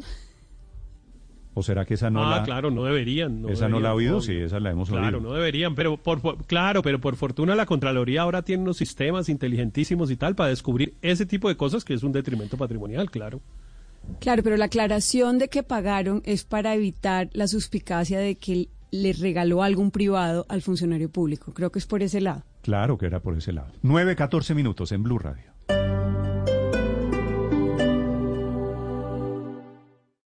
Esta es Blue Radio. Sintonice Blue Radio en 89.9 FM y grábelo desde ya en su memoria y en la memoria de su radio. Blue Radio, la nueva alternativa. Hoy es el último día para renovar tu matrícula mercantil. No pierdas la oportunidad de disfrutar todos los beneficios que te ofrece la formalidad. Hazlo ya en ccb.org.co o en cualquiera de nuestras sedes. Te esperamos, Cámara de Comercio de Bogotá. El mundo está en tu mano. Escúchalo. Noticias de Colombia y el mundo a partir de este momento. Léelo, entiéndelo, pero también opina. Con respecto a la pregunta del día. Comenta. Yo pienso que sí puede ir. Critica. Y sí, pienso que... Felicita. Vean que el pueblo lo está respaldando. En el fanpage de Blue Radio en Facebook tienes el mundo y un espacio para que compartas lo que sientes. Búscanos como Blue Radio en Facebook. Tú tienes mucho que decirle al mundo, porque en Blue Radio respetamos las diferencias. Blue Radio, la nueva alternativa. Con Prosegur Alarmas, confíe la protección de su hogar o negocio con la mejor tecnología y seguridad en Colombia desde $3,400 diarios. Marca ya #743. Recuerda, #743 o ingresa a prosegur.com.co.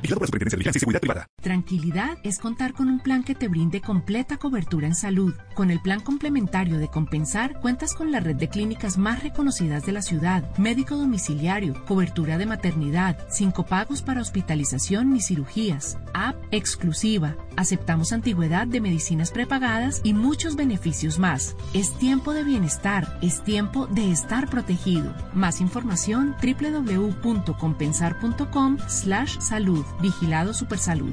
Papá, no puedo hacer este dibujo. Simple, como poner los cordones de tus zapatos. La línea pasa por estos puntos, el 1 y el 2 y así hasta la 18. Lo entiendo. Como los cordones de tus zapatos. Esto está pasando entre papá e hijo en algún lugar de Bogotá y no en los dibujos animados. ETB es experiencias por toda Bogotá, para que con ellos vuelvas a ser un niño. Experiencias y velocidad donde estés. Cambia tu experiencia. 371-4000. ETB.com. Sujeto a red fija y cobertura móvil. Dígale no a las noticias falsas. Evite los medios anónimos e irresponsables. En tiempos de emergencias y de incertidumbre, es fundamental la información verificada y confiable. Los medios de comunicación formalmente establecidos, por su profesionalismo y responsabilidad, son el antídoto más eficaz contra las noticias falsas y la desinformación. Infórmese por la radio y la televisión a toda hora. con los rostros y las voces que usted conoce y confía. Fue un mensaje de la Asociación Internacional de Radiodifusión, AIR.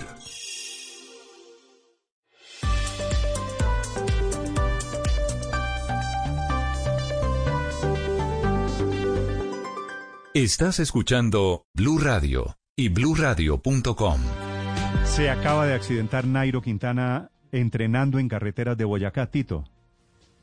Sí, señor, el gran campeón Nairo Quintana estaba entrenando, como lo está haciendo durante todos estos días, en la vía Tunja-Motavita, en el sector de la vereda Salvial de esa última localidad. Afortunadamente no corre peligro. ¿Cómo sucedieron los hechos? Según lo describe la misma alcaldía de Motavita, un conductor realizó una maniobra indebida que interrumpió el entrenamiento de Quintana. El ciclista será atendido por su médico. Por ahora, Néstor, afortunadamente solo raspones. Igual tiene que haber un dictamen, un diagnóstico más profundo, pero un imprudente hizo caer a Nairo, y eso que la policía lo estaba acompañando. Esperemos que no sea nada grave y que pueda cumplir con todos los objetivos de esta temporada, como por ejemplo correr el Tour de Francia e intentar ganarlo, como viene haciendo en los últimos años, Néstor. Vía redes sociales ya hay una imagen, una fotografía de Nairo sentado en una banquita aparentemente después del accidente. Tito, ¿se ve, no se ve grave? Sí. No se ve grave, raspones, una caída, hay que ver en qué condiciones, obviamente siempre trae algunos problemas. Ellos con todos los años de ciclismo han aprendido a caer cada vez mejor, pero por ahora nos dicen las primeras indicaciones y las primeras fuentes que no es nada grave, que no se ve fractura, que se pudo recuperar y que está, de una vez llamaron al médico de Nairo Quintana que va a verlo para hacer el diagnóstico definitivo. Por ahora, tranquilidad, porque parece que no es nada grave. En esta imagen, José Carlos, se ve a Nairo Quintana sentado en una silla.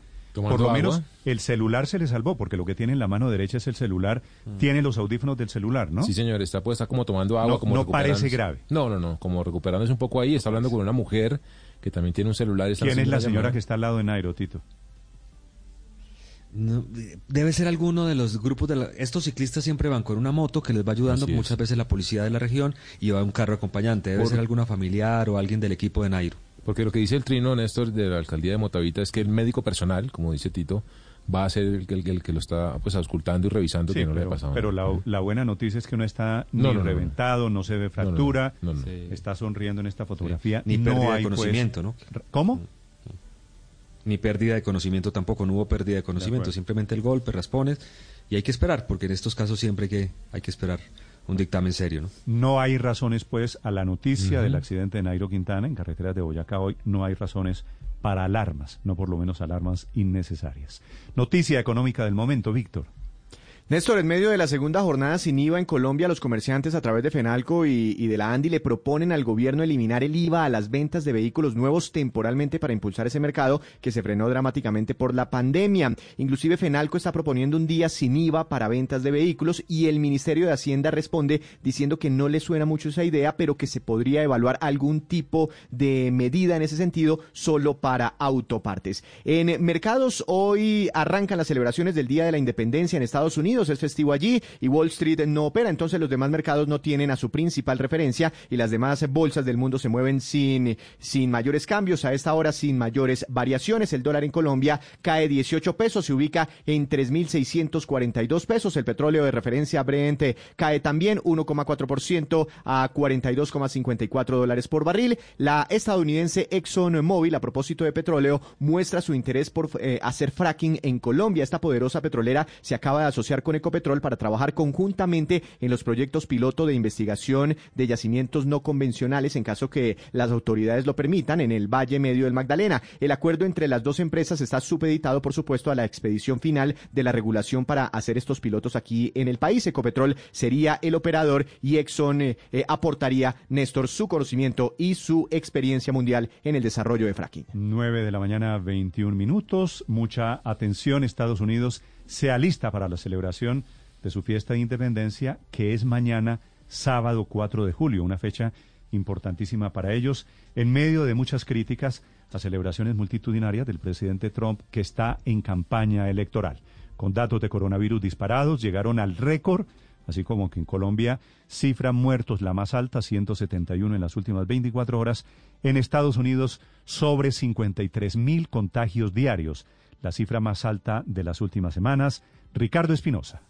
Así es, Néstor, y están criticando al presidente Trump porque comienza este fin de semana, hoy, en el feriado de Independencia, en la víspera, con una controvertida exhibición patriótica de fuegos artificiales en el monte Rushmore, en Dakota del Sur, donde están, recordemos, los emblemáticos rostros de los 4 expresidentes labrados sobre roca sólida. Se espera que el presidente hable allí en este evento, lo va a tornar estrictamente campaña presidencial, y ha emitido 7.500 boletos en su campaña para poder asistir allí en medio de críticas por las cifras de contagio que asustan al país por este coronavirus que no se frena y por las protestas que tendrán también grupos de nativos americanos que allí viven y consideran que ese lugar es sagrado para sus ancestros y que siempre lo han criticado por la mano del hombre blanco que ha llegado a esta zona. El monumento, recordemos que tiene los rostros labrados, es muy popular en las películas donde está George Washington, Thomas Jefferson, Abraham Lincoln y Theodore Roosevelt. Será el lugar donde Trump aproveche para sumarse con miras a su reelección. Y mañana,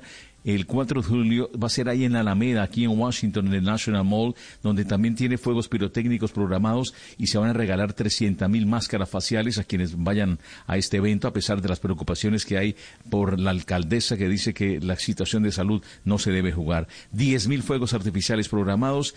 Dice la alcaldesa que no puede hacer absolutamente nada, Néstor, porque eso es un terreno federal y no puede meter la mano. Por eso es el Distrito de Columbia, que es una de las labores que están haciendo para que se convierta en el estado número 51, parte de los congresistas. Es lo que hay en esta celebración, que tendrá algo atípico: las playas cerradas, los concursos de hot dogs, las restricciones, la temperatura que sube, y aquella teoría que diera el presidente hace algunos meses de que con el calor se iba el coronavirus, está quedando totalmente desvirtuada, Néstor. Estás escuchando Blue Radio. Avanza esta mañana de viernes en Blue Radio. Estamos en Mañanas Blue y estamos contigo. Y por eso te ofrecemos soluciones específicas para el manejo de tus productos y poder realizar los pagos que se reactivaron a partir del pasado 1 de julio. Conoce estas soluciones ingresando a www.grupobancolombia.com. Si tienes dudas, comunícate a nuestra línea de atención 018 094 55 55. Bancolombia, vigilado Superintendencia Financiera de Colombia. Estamos contigo y por eso te ofrecemos soluciones específicas para el manejo de tus productos y poder realizar los pagos que se reactivan a partir del 1 de julio. Conoce estas soluciones siguiendo estos pasos. Ingresa a www.grupobancolombia.com. Haz clic en el botón Consulta nuevos alivios. Ingresa tu documento y revisa las opciones que aplican para tus productos. Si tienes dudas o quieres profundizar en la información, comunícate a nuestra línea de atención 018 000 94 55 55. Bancolombia. Vigilado Superintendencia Financiera de Colombia. La noticia del momento en Blue Radio.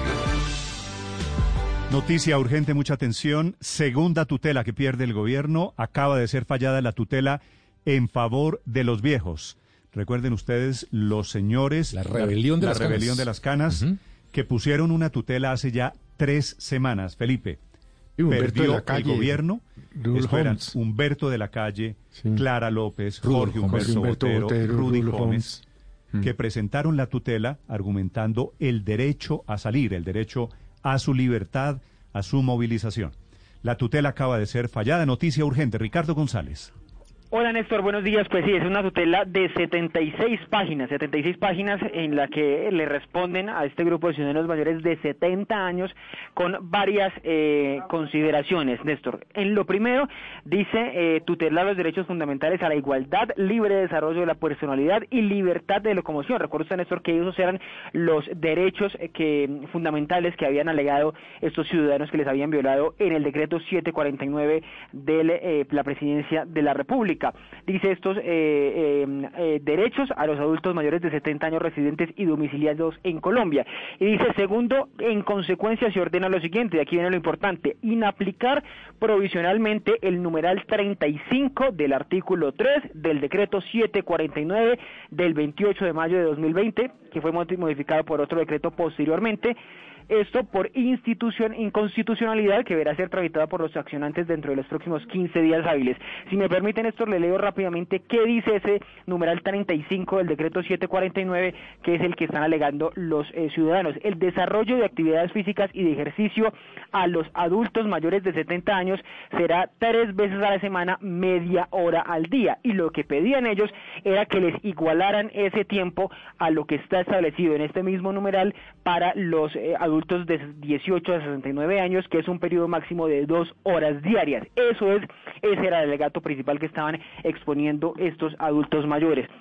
Lo que dice posteriormente esta tutela es que se ordena al presidente de la República y a la ministra del Interior que dentro de las próximas 48 horas de posteriores a esta notificación con el Instituto para el Envejecimiento de la Facultad de Medicina de la Universidad Javeriana, el Instituto de Salud y también la Asociación de Gerontología y Geriatría se aplique este decreto teniendo como base las consideraciones de los accionantes. Estas modificaciones, dice el decreto, eso sí, con la conversación con estas otras entidades, Néstor. Dice posteriormente que se inaplique otro de los numerales de la resolución 844, pero me llama la atención, Néstor, uno de los puntos que expone esta tutela en su resolución, que dice, en tanto el Ministerio de Salud expide el acto administrativo correspondiente, se entenderá para todos los efectos relacionados con el aislamiento preventivo obligatorio que a los adultos mayores de 70 años les son aplicables de manera general las disposiciones contenidas en el decreto 749 que fue prorrogado posteriormente. Eso en la práctica, Ricardo, esa última frase quiere decir los viejos, los mayores de 70 años, a partir de hoy quedan en libertad de salir a la calle por las mismas razones que cualquier menor de 70 años. Sí, en teoría sí, Néstor, porque 48 horas, ¿no? Tiene la presidencia para hacer los cambios en el decreto. Están tumbando ese numeral 35 exactamente, donde establece las restricciones de ellos para todos los días, pero según se entiende acá, habrá que en conversación posterior, después de que se converse con estas asociaciones que le comentaba, volver a redactar Ricardo, artículo, este mismo numeral. ¿Qué debería cambiar pasadas las 48 horas? ¿Qué debería cambiar después de esta tutela que, repito, acaba de perder el gobierno para los mayores de 70? Pues que se expida un acto administrativo, un nuevo decreto en el que se le otorga el tiempo para ejercicio físico a los adultos mayores de 70 años, teniendo en cuenta las consideraciones de los accionantes, dice la tutela. Eso sí, es muy interesante lo que sí da la tutela, porque aquí intervienen entonces otros organismos, otras entidades de salud, como le mencionaba, el Instituto Nacional de Salud, la Facultad de Medicina de la Javeriana y la Asociación Colombiana de Gerontología y Geriatría. Con ellos es que deberá construirse este nuevo numeral. No sé, Néstor, si es para dejarlo igual o para igualarlo con los adultos de 18 a 69 años, que es la pretensión principal de los adultos mayores. Pero, Ricardo, la pregunta es, en la práctica, la semana entrante, ¿los viejos podrían salir cuántas horas a la semana? Quedaría, lo que ellos pedían, la petición de la tutela era que los igualaran a los adultos de 18 a 69 años, que es lo que está en este numeral. Ellos tienen hoy la autorización para hacer ejercicio por un periodo de máximo 2 horas diarias, a diferencia de los mayores de 70 años, que la restricción era media hora y por 3 veces a la semana. Esa era la pelea de ellos, por eso le leía al inicio que una de las primeras consideraciones era el derecho a la igualdad de los adultos mayores. Conclusión, los mayores de 70, de momento, según esta tutela, son exactamente iguales a los menores de 70. Pues les quedan exactamente, como decían José Carlos y Ricardo González, Néstor, 2 días a la ministra del Interior, al presidente de la República, para que hagan los cambios que se necesita dentro de la resolución para equiparar a todo el mundo, o por lo menos a los colombianos de entre 18 años y más años, sin hacer una discriminación de los 70 años hacia arriba. Pero me llama la atención algo más, y es que les pide a los tutelantes, o sea, al doctor Rudolf Holmes y a los demás, que en los próximos 15 días emprendan una demanda de inconstitucionalidad, porque considera el juez que ese es el camino de fondo para subsanar esta violación de derechos. Tengo en la línea a una de esas personas que tuteló, que son adultos mayores de 70 años. La exministra, exalcaldesa de Bogotá, Clara López. Doctora Clara, buenos días. Muy buenos días. ¿Ya conoce usted la tutela que ganaron?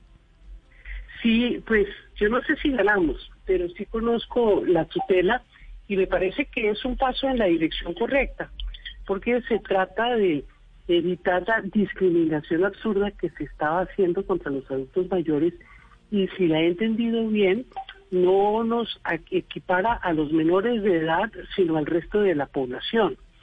Eso es lo que yo he entendido. No, dije que los equipara a los menores de 70, no a los menores de edad. Sí, exacto, a los menores de 70. Entonces nosotros, eso era lo que estábamos buscando. desde luego que habrá que interponer una demanda de nulidad contra los decretos en las partes pertinentes frente al Consejo de Estado, pero lo que entiendo es que se ha ordenado modificar los decretos que discriminaban de manera injusta la capacidad de hacer ejercicio, por ejemplo, y que estamos sujetos a las mismas excepciones de la cuarentena que el resto de la población, lo cual nos ubica en la capacidad de tomar nuestras propias decisiones, que es lo que estábamos buscando. Sí, en la práctica los van a liberar, a soltar 2 horas diarias. Obviamente con un riesgo. ¿Su salud cómo está, doctora Clara? Pues yo, gracias a Dios, tengo muy buena salud y no interpuse la tutela para salir corriendo a la calle. La interpuse con un criterio de que no pudo uno permitir que empiecen a discriminar ningún sector de la población, porque por ahí se empieza, Néstor, la discriminación aceptada generalmente, y eso acaba mal, como acabó mal en la Alemania nazi. Entonces sí, Nosotros lo que estamos es buscando igualdad y no permiso para salir a la calle a contaminarnos, sí, porque esa no es la conducta de la gente mayor, claro, de 70 años. Doctora Clara López, usted es consciente de la gravedad del virus y nos dice que está resguardada en casa, pero ¿no cree que con esta tutela se abre la puerta para que miles de personas mayores de 70 años que tal vez no tienen tan claro el concepto de lo que está pasando como usted, vayan a salir y se vayan a contagiar del virus y terminemos en una situación más complicada que la que hoy vivimos? No, yo pienso que no, porque la gente mayor de edad es precisamente la gente que con su experiencia tiene la mayor conciencia de lo que está pasando.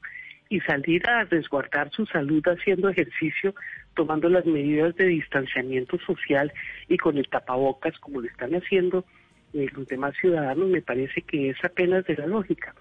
Yo no creo que la igualdad deba equipararse contra un estándar de paternalismo. Y yo creo que por eso es muy importante lo que ha dicho la juez de tutela, que debemos someternos, como está sometida toda la población, a medidas de precaución, y esas medidas de precaución no deben discriminar a ningún grupo etario en particular.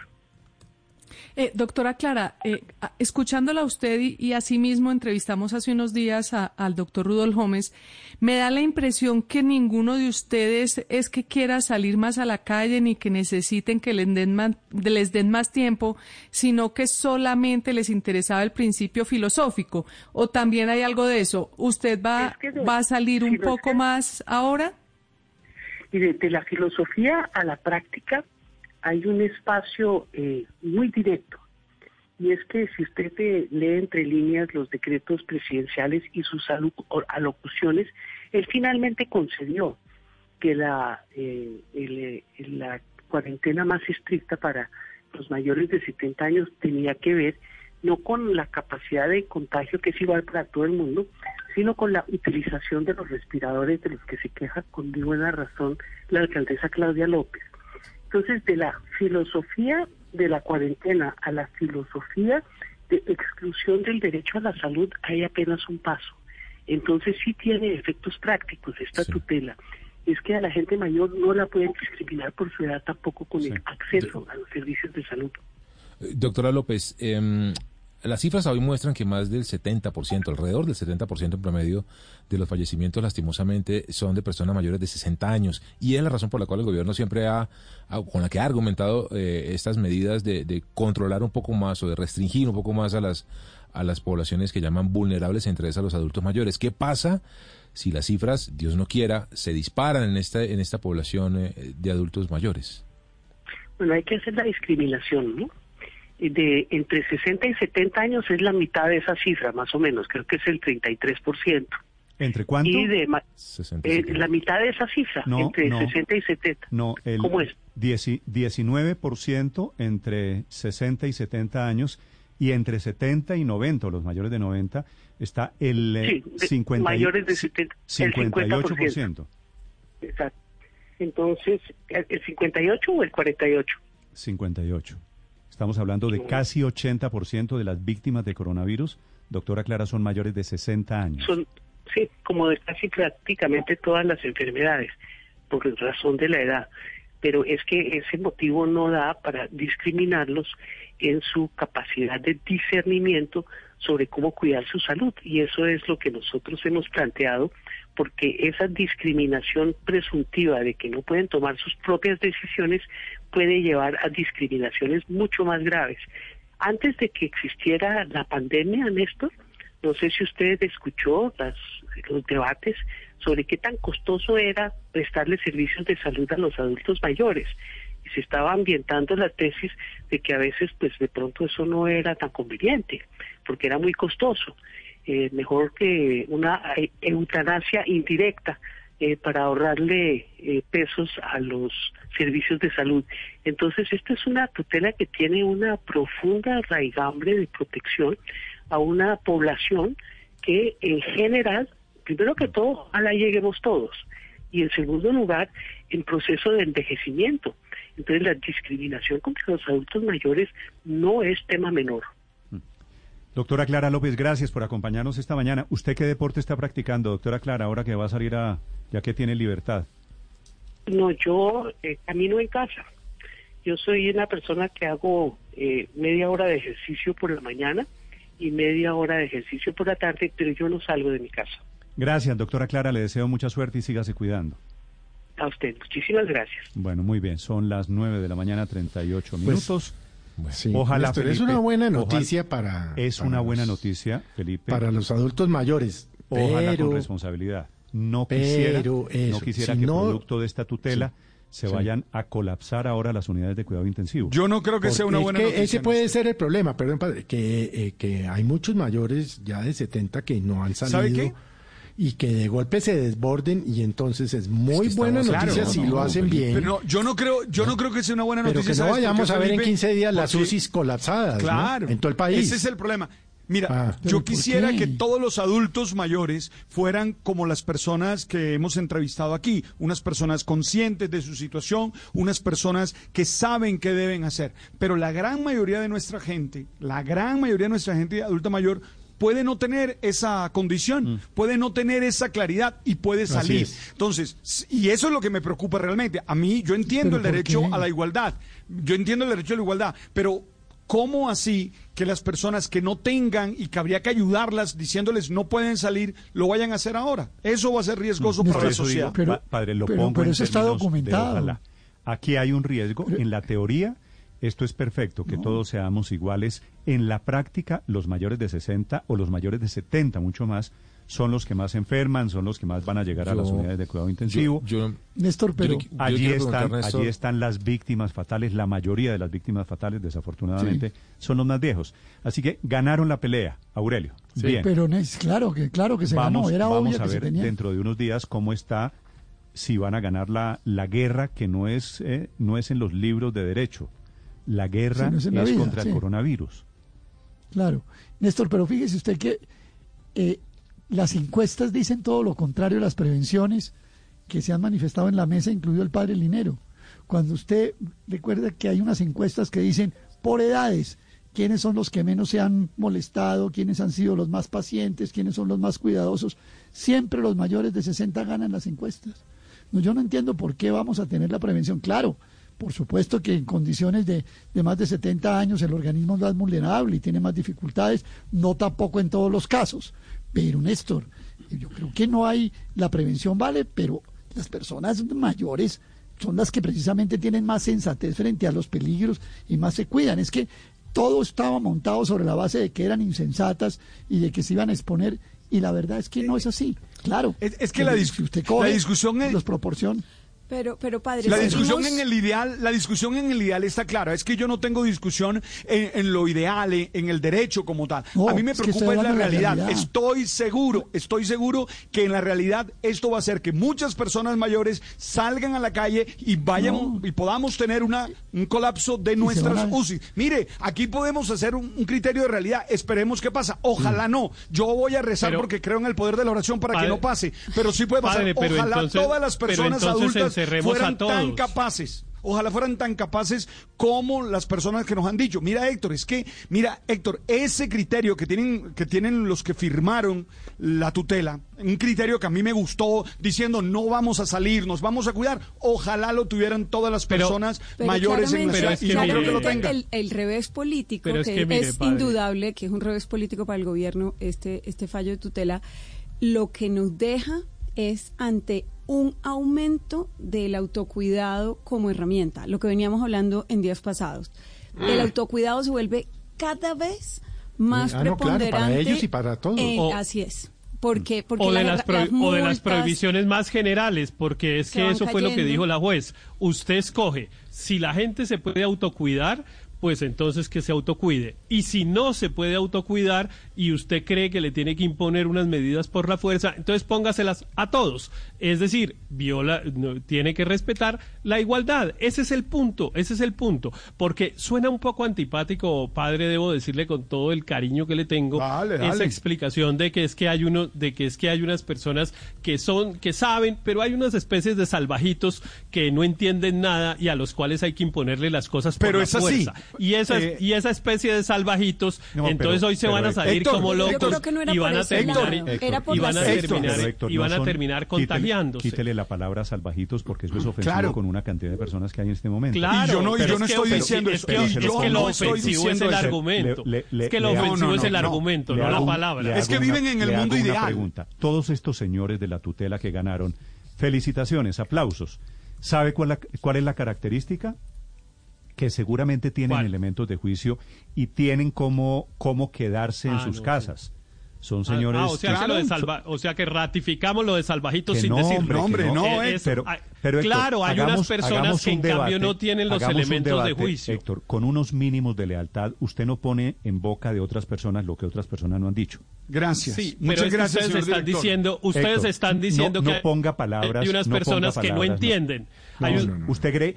Ustedes están diciendo que no entienden, que les explican y no entienden. ¿Sabe cuándo sabemos este debate quién tiene la razón? En 15 días, en un mes, claro. Dentro de un mes, cuando se disparen las cifras de las unidades de cuidado intensivo. Yo no tengo la razón independientemente de cuál sea el resultado, porque es que ustedes además, por ejemplo, en otros casos dicen, ¿y los niños por qué no van a los colegios? Por la misma razón. Porque se pueden contagiar. ¿Y por qué la gente no puede salir con cuidado a comprar televisores? ¿Eso qué tiene de malo? Pero resulta que hay unas personas que, quítele el adjetivo que quiera, pero ustedes lo que están insinuando es que hay unas personas... Quítele el adjetivo que quiera, pero es que el argumento es muy ofensivo realmente. El argumento es que hay unas personas que no tienen capacidad de análisis suficiente para entender qué les es bueno y qué les es malo, que a esas personas les han explicado 1 millón de veces, les llevamos explicando a ellos y a todos hace 100 y tantos días que cuidado, que hay un virus que es más letal con los mayores, etcétera. Néstor, pero ustedes creen que hay unas personas que no entienden eso, hay unas personas que no entienden eso y que hay que tenerlas amarradas. Entonces yo les digo, entonces, hagamos ustedes una cosa, dicen que qué ofensivo, pero lo ofensivo es que ustedes le están diciendo brutos. No, Héctor. Primero, Héctor dejó claro que no he dicho esos epítetos, yo no los uso, yo no discrimino hacia la gente ni descalifico a las personas de esa manera. Sí. Pero hagamos un ejercicio más simple, Esperemos un mes o esperemos 30 días. Y desde ya cojo la camándula y prometo hacer oración para perder esta discusión. La quiero perder.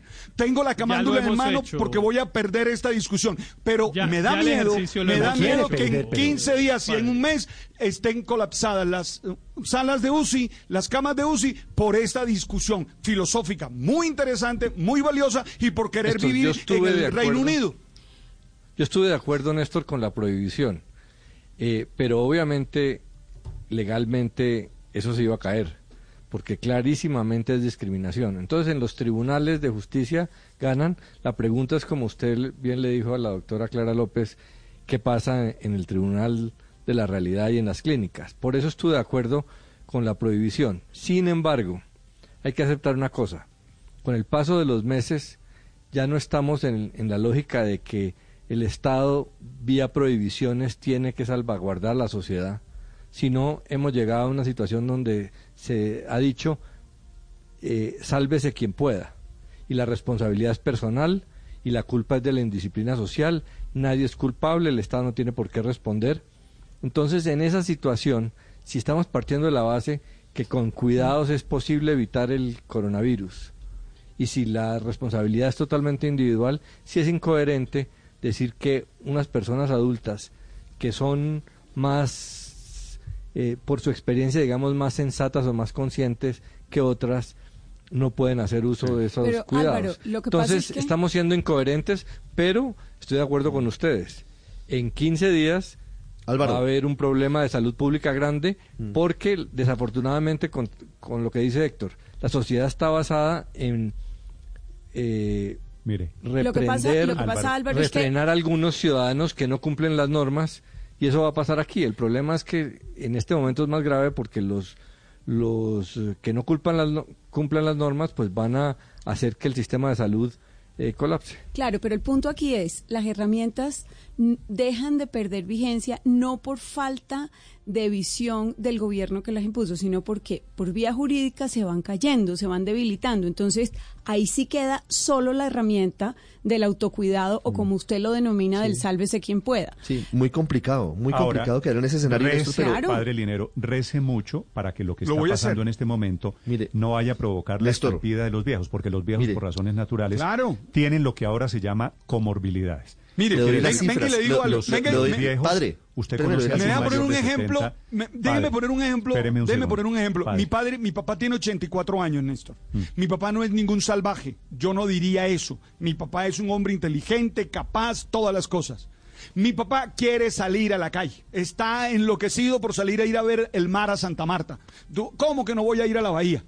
¿Sabes cómo lo habíamos podido tener, habíamos podido ayudar a que no estuviera allí? Usted le dice, papá, no te dejan, papá, punto. No, está prohibido. Bueno, ahora después de esta tutela, él, que no es ningún salvaje, que es un hombre inteligente, va a salir. Padre. Y entonces, mira tú, mira ya las cifras, mejor tongo la solamente cama. Las cifras para que tengamos en cuenta, porque no solamente es un hecho de hablar aquí de libertades y de derechos, que claro que es importante. Hoy en Colombia hay 3.641 muertos con coronavirus, con COVID-19. De esa cifra, 1.777, es decir, el 49% son mayores de 70 años. La mitad de los muertos en Colombia hoy, y eso que se están cuidando, son mayores de 70 años. Se murieron de infarto también, son mayores de 70 años. Pero estamos hablando del coronavirus, no hay aquí descalificar la discusión con ese tipo de argumentos estamos hablando de que las personas estamos hablando de que las personas mayores de edad, la gente se va a morir, vayámonos enfermando, entonces no hagamos nada contra el coronavirus, porque eso sí, ¿para qué si es que todos nos vamos a morir? Hagámoslo de Bolsonaro, ¿no? Más o menos. Hagámoslo en términos de igualdad. Hagámoslo, que era el reclamo de la tutela. Usted sabe que yo he sido, primero soy el que más me cuido, etcétera. O sea, a mí no tienen que echarme ningún cuento de cuidarme. Pero yo, por ejemplo, no usaría jamás la expresión que está usando el padre, que le parece que su papá pues va a cometer un acto de irracionalidad yéndose a ver la bahía. No, me imagino que él lo va a hacer con todos los cuidados.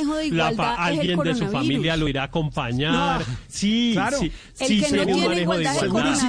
El coronavirus le da más. Tiene un manejo de igualdad. No tiene igualdad. A ver, Héctor, déjeme decirle una cosa.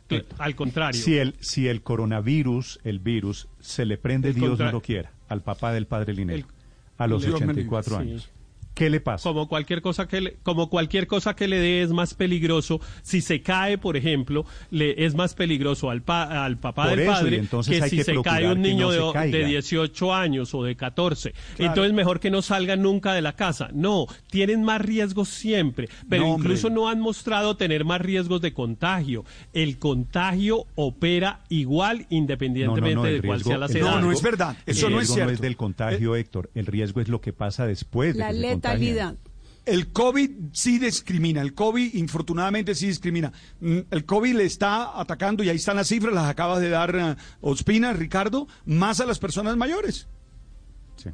Bueno, ahí está la noticia del momento, es el triunfo de la tutela, de la rebelión de las canas, así se bautizaron y así se quedaron unos señores en Bogotá que han ganado una tutela, segunda derrota para el gobierno Duque, eso sí, con todas las letras. El gobierno Duque derrotado ayer en una tutela de la oposición y derrotado hoy por los viejos de la rebelión de las canas. 9:51 minutos. Néstor. Daniel, a ver. Esta es Blue Radio. Sintonice Blue Radio en 89.9 FM y grábelo desde ya en su memoria y en la memoria de su radio. Blue Radio, la nueva alternativa. Una cultura única, con su propio dialecto. Descubiertos por los colonizadores hace muchos años. Son todo un enigma. Su alimentación es reducida, pero la han sabido transformar. Buscan energía. Esta es una clase entre alumno y profe en algún lugar de Bogotá, y no un documental. ETB es experiencias por toda Bogotá, para que descubras los mundos que hay en la Tierra. Experiencias y velocidad donde estés. Cambia tu experiencia. 371-4000, etb.com. Sujeto a red fija y cobertura móvil. Llegó el viernes de medicamentos a Locatel. 20% de descuento en tus medicamentos, vitaminas y productos naturales. Recuerda, el primer viernes de cada mes es de medicamentos en Locatel. Esta noche en Blue 4.0. Hola amigos de Blue 4.0, les habla Pipe Peláez y quiero invitarlos para que este viernes hablemos un poco sobre mi música, sobre cómo la tecnología y el mundo digital han cambiado la manera de consumir, por supuesto, nuestro arte, y sobre todo para que hablemos de nuestro primer concierto digital. Recuerden, este viernes a las 9 de la noche. Un abrazo. Blue 4.0, lunes a viernes de 9 a 10 de la noche en Blue Radio, la nueva alternativa. Solo este sábado en Star Niza, estrena el Mercedes-Benz que te mereces. Por cada millón que abones a tu cuota inicial, Star Niza te abona otro y además empieza a pagarlo en el 2021. Aplican términos y condiciones. Star Niza te lo garantiza. Tú y tu empresa son nuestra prioridad. Por eso te recordamos que hoy es el último plazo para renovar tu matrícula mercantil. Hazlo ya en ccb.org.co o en cualquiera de nuestras sedes. Es el momento de demostrar que juntos somos más. Cámara de Comercio de Bogotá. Hoy en Toto, día sin IVA y toda la tienda con el 30% de descuento. El descuento no aplica para productos de protección. Aplican términos y condiciones. Ver en toto.com. Unidos somos más fuertes. Toto. Conéctate con los tuyos con ETB. Trae tu número móvil de siempre a un plan postpago y recibe el 50% de descuento en 4 meses del valor de tu plan. No esperes más. Pásate a Móviles ETB. Llama ya al 371-4000 o ingresa a etb.com. Aplican términos y condiciones. Válidos al 31 de julio de 2020. Sé humilde para admitir tus errores, inteligente para aprender de ellos y maduro para corregirlos. Blue Radio.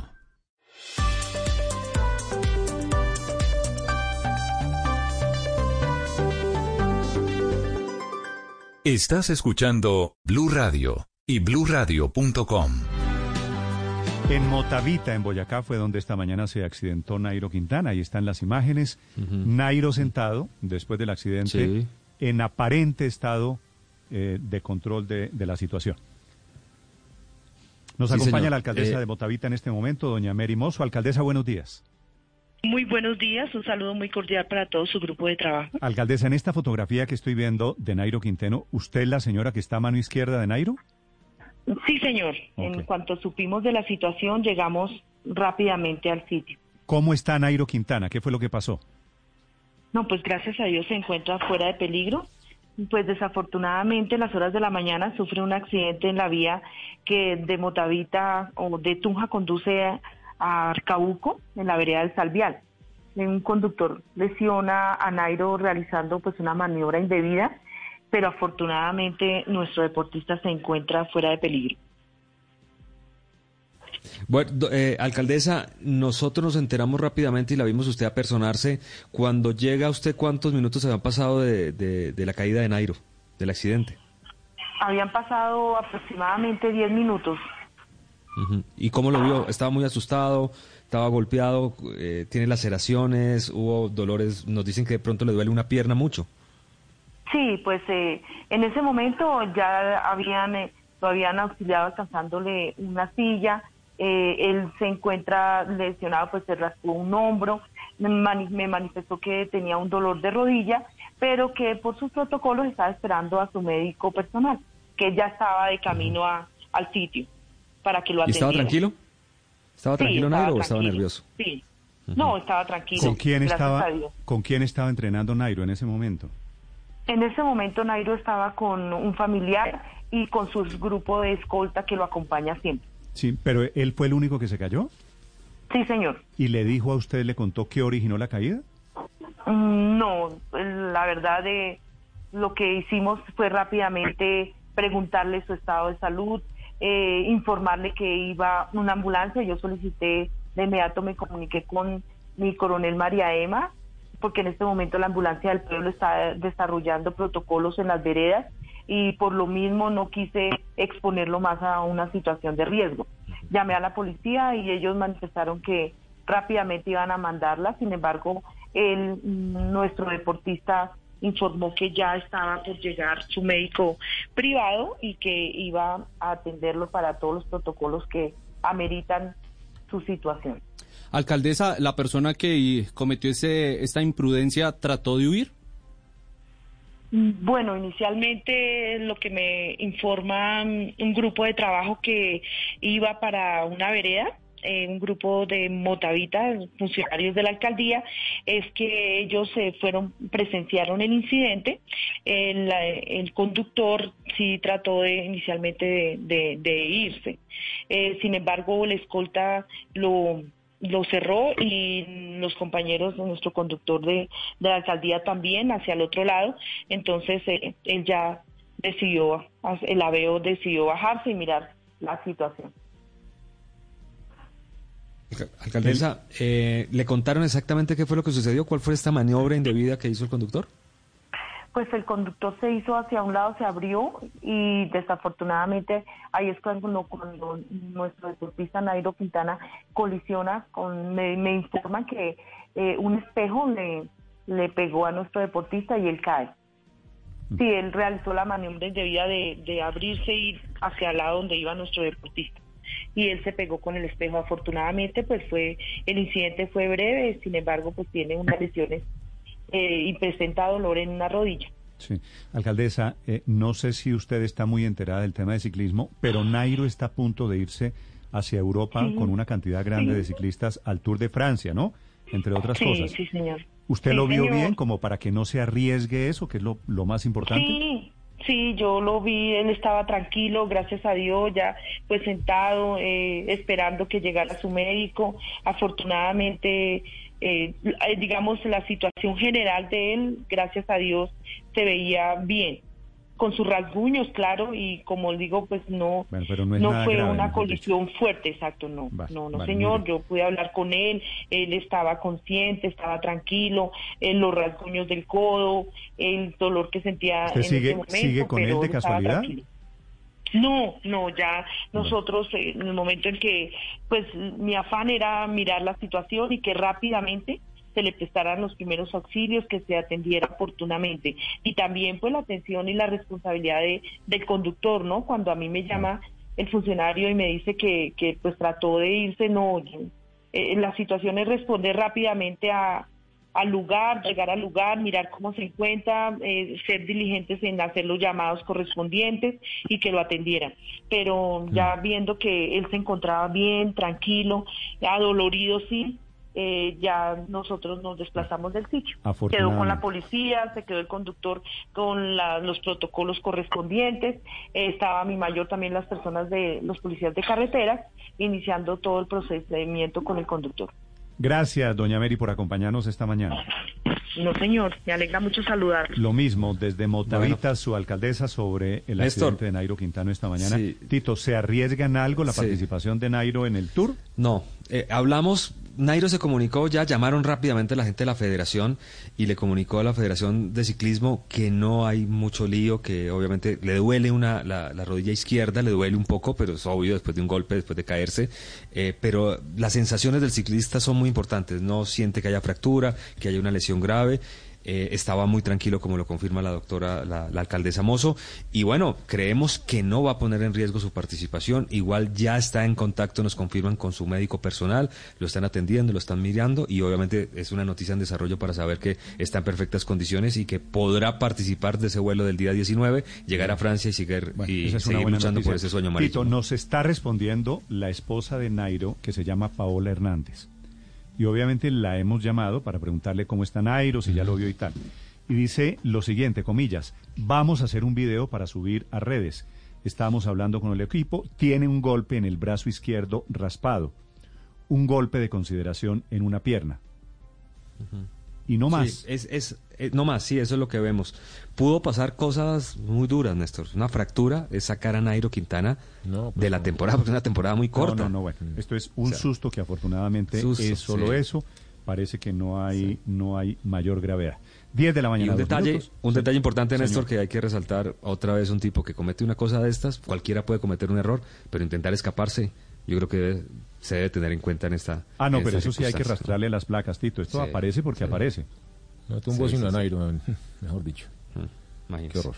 Pero Nairo, con todo el aparato que va, con el aparataje de escoltas, de gente alrededor, pues era difícil que pasara esto, así que el señor se debió dar cuenta, ¿no?